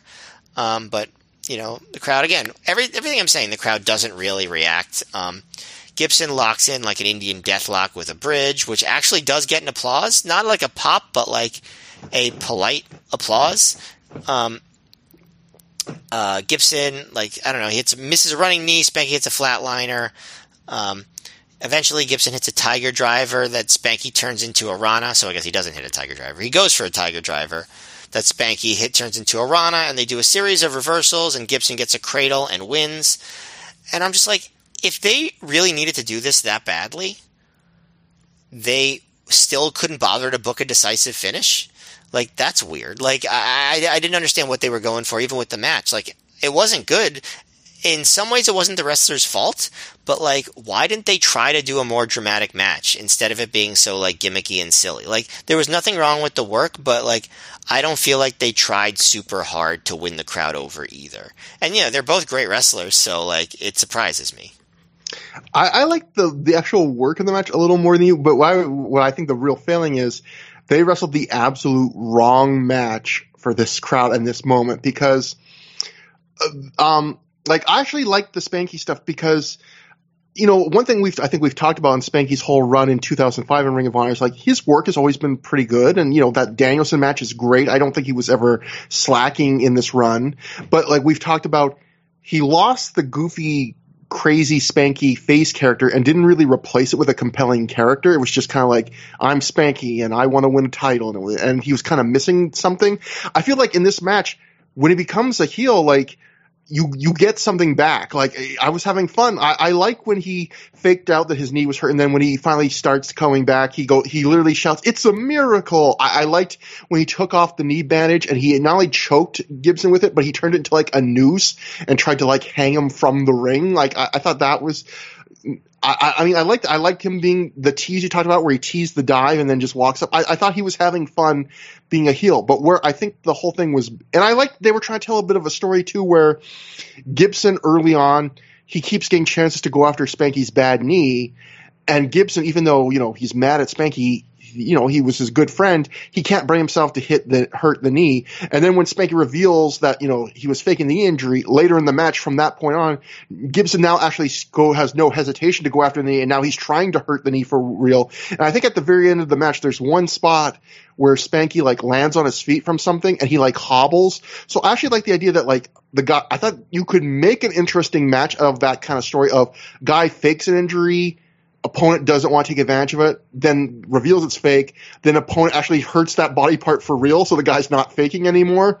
Uh, I, I, and I like the character work. I think the problem was this crowd obviously wanted to shit on this match. It was not what they wanted to see. And I feel like when you're working a crowd that's going to be hostile, you have to give them like hit them hard and hit them fast. So do like just really fast paced match, lots of big spots, and just don't give them time to think or boo. And sometimes you can win a crowd back that way. And I said this was much more of a more measured match, all about story and character. And that's not going to work for a crowd that's already pissed off. You know, that's giving them a chance to boo. And you kind of touched on this. I think the one of the worst things about this from a reaction standpoint was there was part of the crowd that was chanting for homicide and was openly hostile to this match. But I would say it's like, you know, Gabe says it was 10%. I would say it probably sounds like 20, 30%. But I think that what makes it come off even worse is like the rest of the, it's enough to know that's not the whole crowd, but the rest of the crowd is like largely quiet, which I think it makes it worse. Like it'd be one thing if the crowd was just hostile. It's like part of the crowd is hostile and the rest of the crowd doesn't care, which is like you're getting the worst of both worlds. Like even, no even, one... even the hostile part can't muster the energy to remain super vocal either for most of the match. Yeah, and it's just it's it reminds me of you know sometimes you, people saying I'd rather crowd shit on me when they're supposed to cheer me than be silent. And to me, it was almost like you got both in this match a little bit, where it's like they weren't enthusiastic, but they also were still kind of booing. Like it just it was a bad vibe. And again, it was it was a hum of dissatisfaction throughout the whole match. That's a great way to put it. That should also be a great album, Hum of Dissatisfaction. But um, I also think the ending. So we'll get to this in a quote. It sounds like from something Gabe says that this match was planned to go longer and they cut it short because they realized the fans weren't into it. And the last minute really feels that way because this match it's very kind of like mid tier offense. It feels like they're going. They're it's a match built to go maybe sixteen to twenty minutes, and then the last minute it's like they just decide, okay, fuck it, let's go home because the very last minute it goes from being like this mid tier offense to this very intricate series of reversals to pins, like very fast fast paced, like you reverse this into this into this into this, and then now I get a pin. And I, I just felt I like still I still think it's ridiculous. Like if this is supposed to be a blow off of like two guys that hate each other, that it ends with like a series of roll ups. Yeah, but it did feel like it did feel like it did feel like that to you, where it just felt like in that last minute they just decide, okay, let's just do what we were going to do. Yes, and get it over with. Get it over with. You know. Yes, yes, but I also um, think it wasn't a good ending to be. You wouldn't yeah. have liked it if they put that after twenty minutes. Yeah, right, right. Like, I, I like that's not how I would have done the ending of this feud. Yeah, exactly. So we'll get to the quotes. Um, Pro Wrestling Torch, Ring of Honor booker and promoter Gabe Sapolsky tells the Torch that he didn't figure Homicide's hometown crowd in New Jersey on August 20th would be so vocal in supporting him and booing top babyfaces. Quote, well, you win some and you lose some. I didn't consider the market carefully enough. If we did the homicide angle in the Midwest or Boston or Buffalo, I believe it would have worked on his home base in New Jersey, where he has a fan base that is the minority of the crowd, but very vocal and loyal, it didn't work. It is too bad because James Gibson and Spanky had a fantastic match that would have been even better and longer if the crowd was more into it. Um, then we go to the torch, which says, well, first off, like, I'll I'll go to the Observer quickly. Um, Observer says Sapolsky thinks in New, the New Jersey area he may have to book Homicide like a face, but more heelish everywhere else. So first off, Matt, do you agree with Gabe that like you this match would have worked if it wasn't in the Northeast because I kind of feel like with the fans knowing that Spanky and Gibson were leaving, it maybe wouldn't have been this hated. But I also don't know if it would have like been a huge success. Like the way Gabe's talking, like this was a fantastic match, and it would have been even better if they went longer. I, I think maybe he's overselling it a little bit.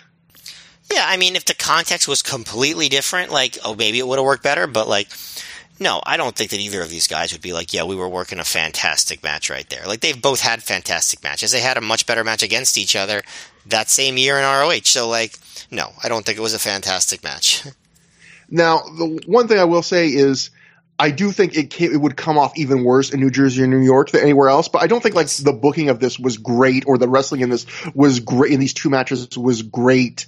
Like that would have been just like oh it would have been a huge success anywhere else. No, it might have been like a kind of muted average anywhere else maybe. Yeah, it wouldn't have but, been complete uh, like uh, an embarrassing failure anywhere else. Yeah, maybe and then we go to uh, the PW Insiders, and Mike Johnson writes, one person who was there described it to me as the fans ruining the show for themselves and everyone else because they didn't get what they wanted. But we received some really angry emails about the booking of the match. Another source who knew the DQ was planned figured the crowd would crap on it when it went down, since Ring of Honor always treats their title as something special. I can't wait to see how they handle the crowd reaction on the DVD release of the show.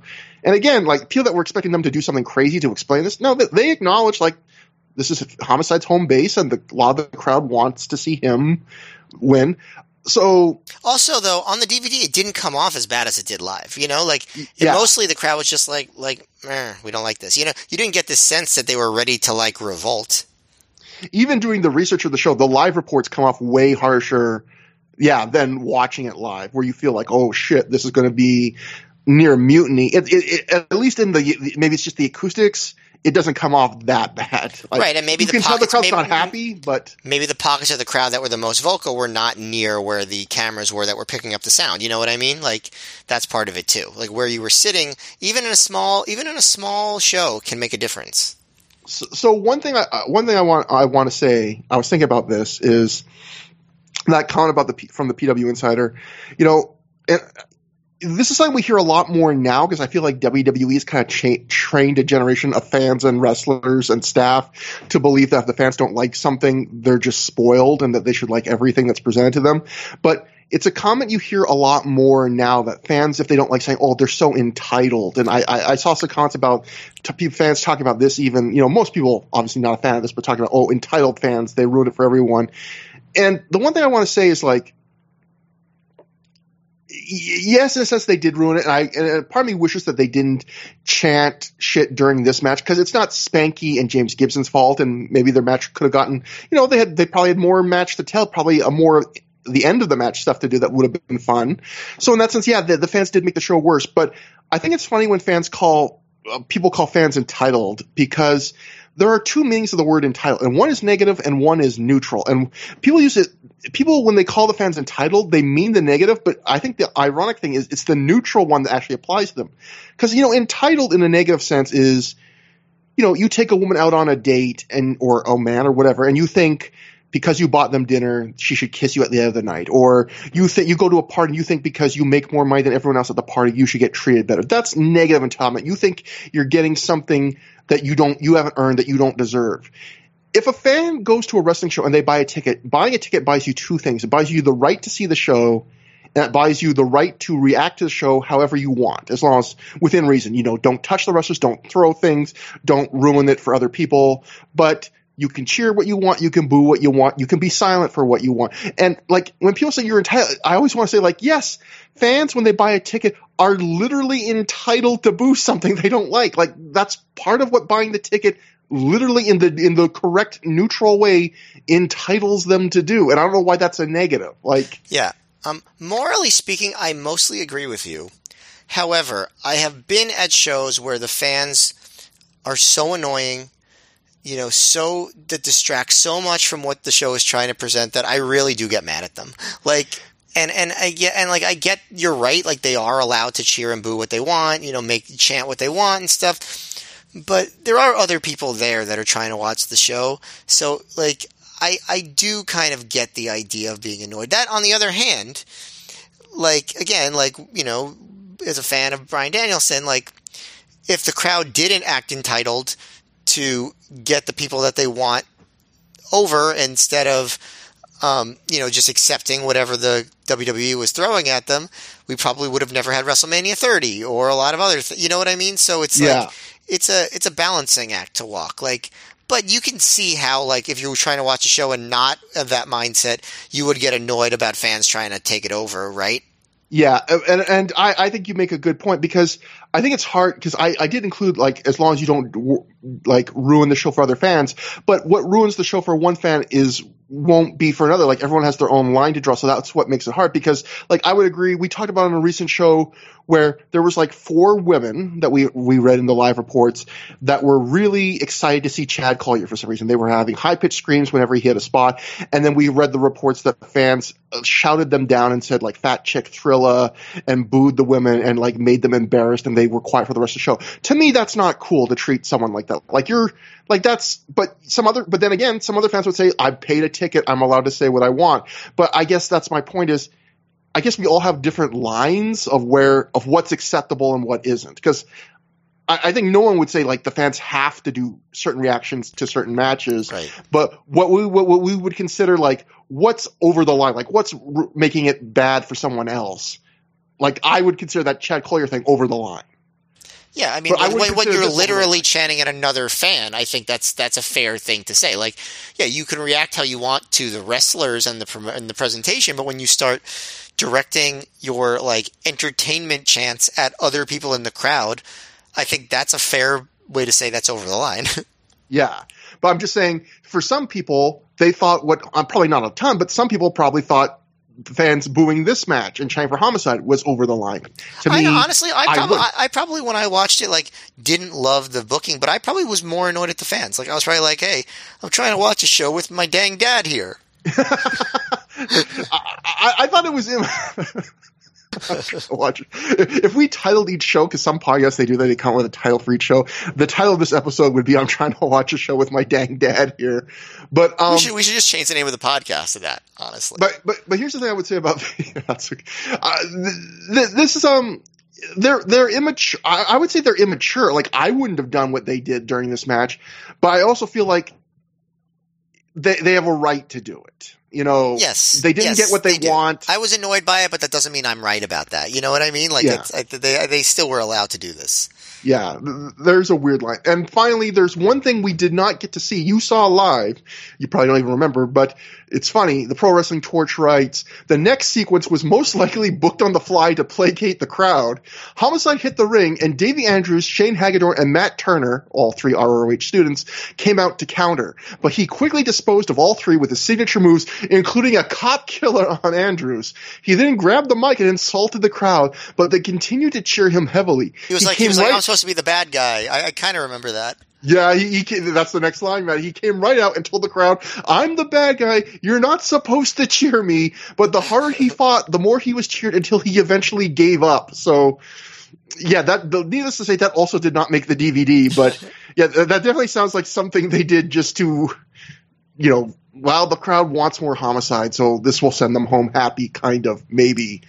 But I love the idea that he's like, "You're supposed to boo me," and no, um after the crowd, some people in the crowd after the match, some people in the crowd did chant homicide, but then there they were overtaken by some people chanting Gibson. So some people, you know, they didn't completely hijack this, but that brings us to the main event, the Ring of Honor Pure Title match. Samoa Joe defeated Christopher Daniels via submission in 20 minutes 13 seconds when Daniels tapped to a rear naked chokes while he was in the ropes because he had used up all his rope breaks. He, he basically goes for his big um, palm strike where he has the guy on the top rope and he goes for that leaping palm strike. Joe kind of avoids it, grabs Daniels in the rear naked choke, and since they're in the ropes, he doesn't have to get out because they've used all the rope breaks, blah, blah, blah. So, um, I thought this was a good match, but I thought it was like a three and a half stars, maybe good, which is kind of disappointing from these two guys. It is not as good as their previous Ring of Honor match years earlier. Not even And close. Yeah, and um, it's a weird thing because it, it, it's a perfectly decent match, but it doesn't feel like they're working at a Ring of Honor main event level. And one thing like Ring of Honor usually gives, especially in this era, is pretty much everyone on the card you feel like they're wrestling like super hard and that this is really important to them. And I've heard people online describe this as like a house show feel for this show. And this feels like two really talented guys that aren't giving a full effort, which is weird because they're in the main event spot. And I, especially from Joe, typically don't see this from him at, up to this point in Ring of Honor. But it, it's just a very basic match. They go through, you know, Daniels, you know, targets the midsection. They use up their rope breaks back and forth. They do a lot of their mid-level offense, but they never really do a lot. They, they don't get into the big exciting ball, ball bells and whistles. I was going to say balls and whistles. That would be the, the Soccer Riot match. But, um, um, I, I think the weird thing is like also it, these guys, you know, they did not have a very big feud. This match was all set up just from an angle in one night in that redemption match where they kind of cause each other's eliminations and get pissed off at each other. But like, so I realized that they didn't have a huge hated feud, he, you know, hate filled, heated feud. But for a show that was main eventing a show called Night, a match main eventing a show called Night of the Grudges 2, like there's not much intensity in this match. Like you don't really get that they hate each other. And by the way, like by the way, not to interrupt you, sorry, but um, but since they had so much time to fill on the show, couldn't they have bothered to do a promo with these two guys just to establish this a little bit? Yeah, yeah. There's no promo from either of these guys on this night. Allison Danger also not on this show. Um, and it's just again, just like I said with that ta- with the Generation Next tag, this was a show that really needed like a home run match to kind of save the show. And these guys ha- certainly have it in them. They're they're great wrestlers. At least Joe is. I I, I think Daniels I run kind of hot and cold on. Daniels Daniels is a great wrestler. He's like Joe is an all timer. You know what I mean? Like it's different, but like just in terms of like wrestling skill, like Daniels is a great wrestler. Like he's not always doesn't always have great matches, but I think it's fair to say he's a great wrestler. The the thing I would say about Daniels is he's really polished. He's like a pro's pro. Sometimes he has matches I really enjoy, but sometimes he's almost like a Randy Orton to me where I, I watch him, I can go, you're very professional. I can see why people love working with you, but I just am not connecting with this match. Like it feels kind of hollow or cold to me. And like this match, like a, a lot of Daniels matches sometimes for me are like that. And this match is a textbook example of that where like structurally there's not really anything wrong with it. The, the moves, they execute them well it's just it's, I'm not excited for it, and it's weird because you know I, I I feel like Daniels has a lot of matches like this. Like even on his comeback, Christopher Daniels when he wrestled Colt Cabana in his comeback match to Ring of Honor, they had a long time. It was kind of like this, not even as good as this. It wasn't particularly good. Um, you know, Daniels versus Matt Hardy was fine, but you know, Roderick Strong had a better match with Matt Hardy probably. You know, um, Homicide might have had a better match with Matt Hardy. It's just he has sometimes for me sometimes he misses as much sometimes as he has hits but his misses you know are never horrible matches but just like i can't even give you many yeah. details on this match just because it's just kind of there you know like what yeah. do you think yeah i mean I mean, I, I, do think that your assessment is pretty much correct. Like, I think, you know, three and a quarter stars, like, you know, probably. But, like, I don't. I do. You know, I'm someone who believes that crowd reactions make a huge difference in how a match comes across, and I do think the fact that the crowd was just killed um, makes it so they were fighting a losing battle. Like, I don't think you can have a truly great match in front of a crowd that doesn't care about what you're doing. Um, I don't know how you feel about that. I don't know. Have you ever watched a match where the crowd is just like dead and you're like, this match is awesome? I'm not sure about that. I, I, have seen matches in indies where there's like, you know, like IWA Mid South shows where there's like 40 people. But are the 40 people could, reacting? Because, like, in that case, then, like, that's not the same thing. Yeah, that's why I'm going to say it's probably not the same thing because, you know, there are people that go, well, there's not many people, but fuck it, they still deserve a good show. Like, yeah. I guess here, here's a question: Do you think maybe Joe and Daniels kind of got the vibe of this second half of the show and decided, you know what, these this crowd doesn't deserve like our absolute top effort. Maybe it actually affected what they were going to do. Yeah, I, I don't. I don't think that it would. They would have framed it like that. I think it would have been more like this crowd is dead. They have been killed by the booking. We're not getting them back. Let's not kill ourselves to try. Let's just do something solid and entertaining. I, I think it would be probably more framed like that as opposed to this crowd like anger at the crowd. You know what I mean? Um, yeah and I think that's definitely possible. I mean, you'd have to ask wrestlers how if that's the sort of thinking that would be that that they have. But like, you know, like you said, the work was good. And you know, and I and I maybe I'm exaggerating a little bit. Like I don't think the crowd was dead, but like they were. They did not get excited about anything. They weren't like they didn't have a strong inclination toward one finish or another. They weren't popping big for the big spots. Um, but you know, like there was even an awkward silence chance, like very early in the match, like like a very like like that's what the crowd was excited to do at the beginning. You know what I mean? Like, um, by the way, no Allison Danger on this show, and also it's weird that I, I'd forgotten about this that Daniel still wasn't shaking hands at this point, even though he was clearly a babyface. Yeah, and, like sort of half-assed like the way they did that because Daniels never really talks about that anymore during this era like he just sort of still does it and it's a holdover from the way his character used to be I wish they yeah. would have put more effort into that I, I wish they would have had promos here like I, you know just little things like that um but you know, yeah, like they're you know they're also working a slower match, I think, because of the pure title rules. Like I think there's a little bit of like this is just how we do pure title matches. We go slow, we do rope breaks. You know, they end up do, using all three of their rope breaks. There's a spot that kind of throws back to um, um, the Punk AJ Styles early pure matches where Daniels is in an armbar and he grabs the rope so he could do one of those like flips to get out of it, and the Sinclair calls that a rope break, and the you know to, to kind of heel the referee and stuff. Like, do you do you like that kind of spot? Because I'll say I know some people say they like those kind of spots.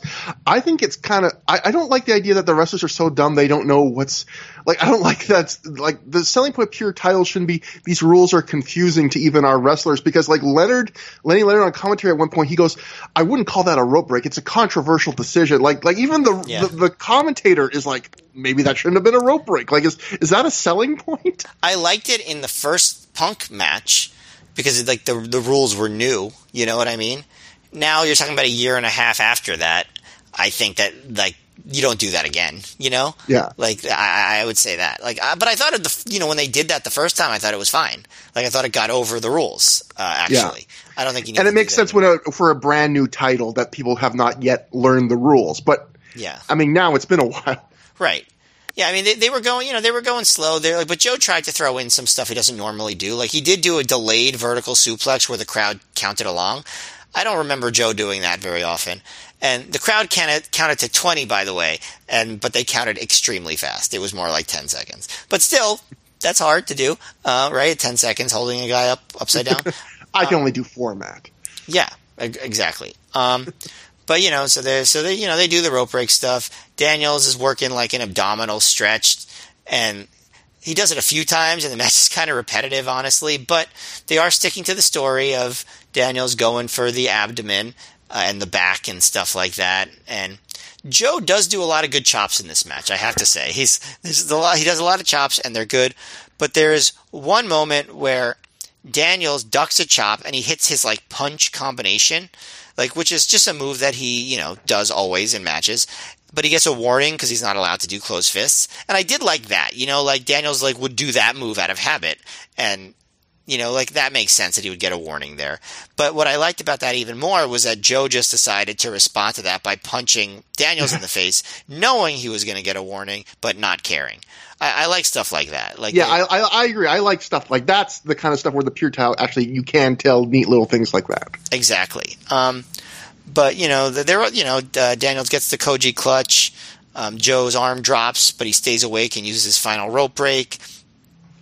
And you know, there, um, there's a moment where Daniels goes for the iconoclasm, but Joe blocks it. Ends up getting Daniels in the choke while Daniels is on the top rope and he rear, he rears back, almost hanging Daniels in the choke and forcing him to tap out. I thought that was a good finish.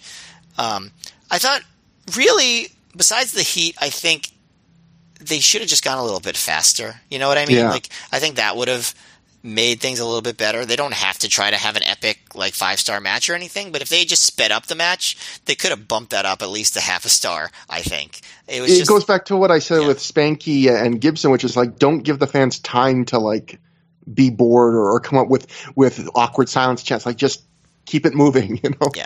I do think that this also, honestly, like, and we'll see how much, this might just be the beginning of Joe who's in TNA, where he kind of lays back a little bit sometimes in ROH. Obviously, not always. Like we are going to see several matches that I could think of off the top of my head where Joe brings his A plus plus plus plus plus game in the near future. But keep it in mind that Joe's in TNA now.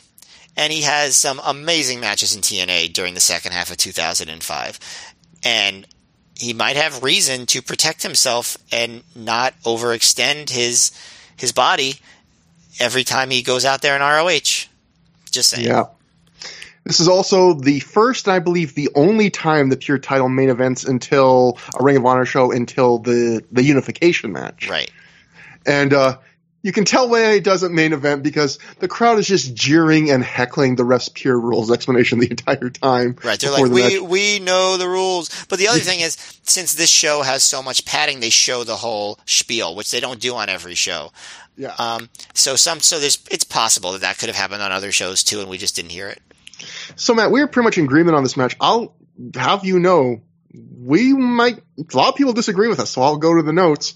Pro Wrestling Torch wrote um Sapolsky says regarding the August 20th Samoa Joe versus Christopher Daniels match, I enjoyed it tremendously live. If TNA is going in the direction of a three-way Daniels, Joe, and AJ feud, I think it will be tremendous stuff. I look forward to having a rematch in Ring of Honor. So first off, is he saying I look forward to having a rematch to the three-way in Ring of Honor? Because I don't think we ever get that. I don't think so. I mean, that, that famous three way hadn't happened yet. Yeah. Um, so I think he just means a rematch of this match, and Yeah. he's just talking about that three way feud. And then we go next to the Observer. Uh, Dave got talking about the live reports on the show. Says show was said to be okay aside from a can't miss main event where Samoa Joe beat Christopher Daniels to keep the pure title. So are you Then sure? we'll a go- lot, are you sure a lot of people disagree with us, or is it just Gabe? Oh, oh, well, you're saying Gabe put that through, Matt. Yeah. You're so cynical. All right, let's go to the PW Insider, Matt. I'll, I'll dispute you right here, buddy. Um, the Morristown show was said to have been highlighted by Ring of Honor Pure Title champion Samoa Joe defeating Christopher Daniels in a great bout. Reader John Siska noted it was worth going out of your way to see. Okay, So, well, Matt, I, well, I, saying- well, I promise you, I remember this very well. I was there live. I thought the same exact thing about this match in 2005 after seeing it live. And I don't think I ever watched it back on DVD until reviewing it for this show. Are you saying John Siska isn't real, Matt? Does the conspiracy go that deep? But yeah, yeah, it probably could be in a couple isolated people. But, John um, Siska is Gabe Sapolsky's other alter ego. So um, that brings us to the end of the match. We still have a couple more segments to go. Um, Sugar Sean Price is backstage with Colt Cabana. Sugar Sean looks also looks like he's lost weight at this point, so good for him. Like he really looking more trim at this point. Yes, although So I you- still, I still think it's weird how he goes to these shows to do almost nothing. Yeah, that they that, that they split the shows between like okay, Gary gets one, you know, um, Price gets one. We can't have just one co- uh, interviewer that does two promos, like two interviews on a, on a show. That's too much of a workload. Um, so anyway, Sugar Sean is backstage with Colt Cabana. He wants to know what he's going to be using his title shot to challenge for because yeah, like Matt said earlier, and I had forgotten to mention it, uh, the other step of that Soccer Riot match was whoever won that match got to decide did they want a world title or a pure title shot on the next show. Colt first puts over the end of the Nigel feud again. He says that he calls Nigel his friend, and uh, Colt says there's no choice though about what title to pick because while he loves pure wrestling, it's time to make his mark. When he challenged Samoa Joe for the world title, he wasn't ready. When he fought Austin Aries for the world title, it wasn't Colt's time. But he says now it's my time to shine against James Gibson. He challenges James Gibson to the world title on the next show, and uh, we'll see that on the next show. And we go to another promo. We cut to Dunn and Marcos in front of the Ring of Honor ring as it's being taken down after the show. Marcos calls tonight the biggest victory of their careers and says it was just the beginning, which is, I hate to tell you guys, it's more like the beginning of the end. Uh, Loc walks up to them and reminds them that he's known them their entire careers. He's given them their start in the business, in fact. He says DeVito's in the hospital getting stitched up, but Loc just wants to say he's proud of them. He tells them to come pick up DeVito with that, with him, and then they go out and get some beers together.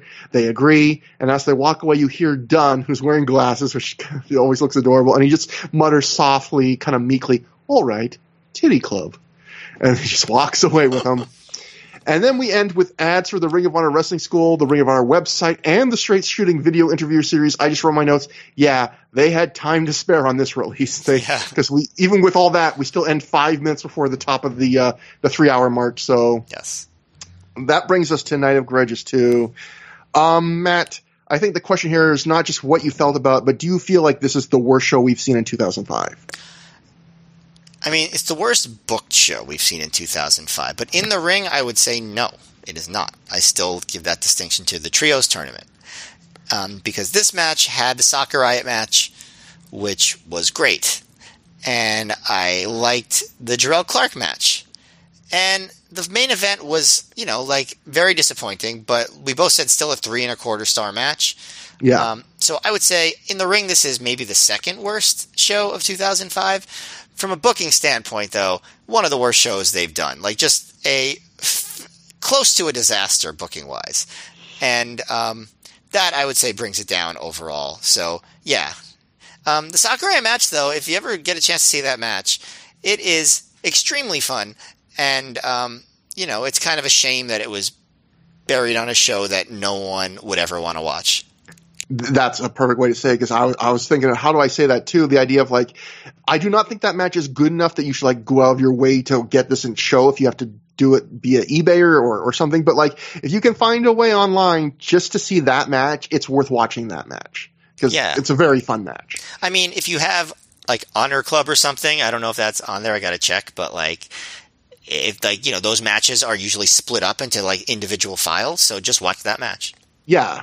Um, as far as a show, I've been talking a lot lately about, you know, 2005 Ring of Honor has like the highest floor of any year we've covered so far, even if they don't hit the heights quite as often.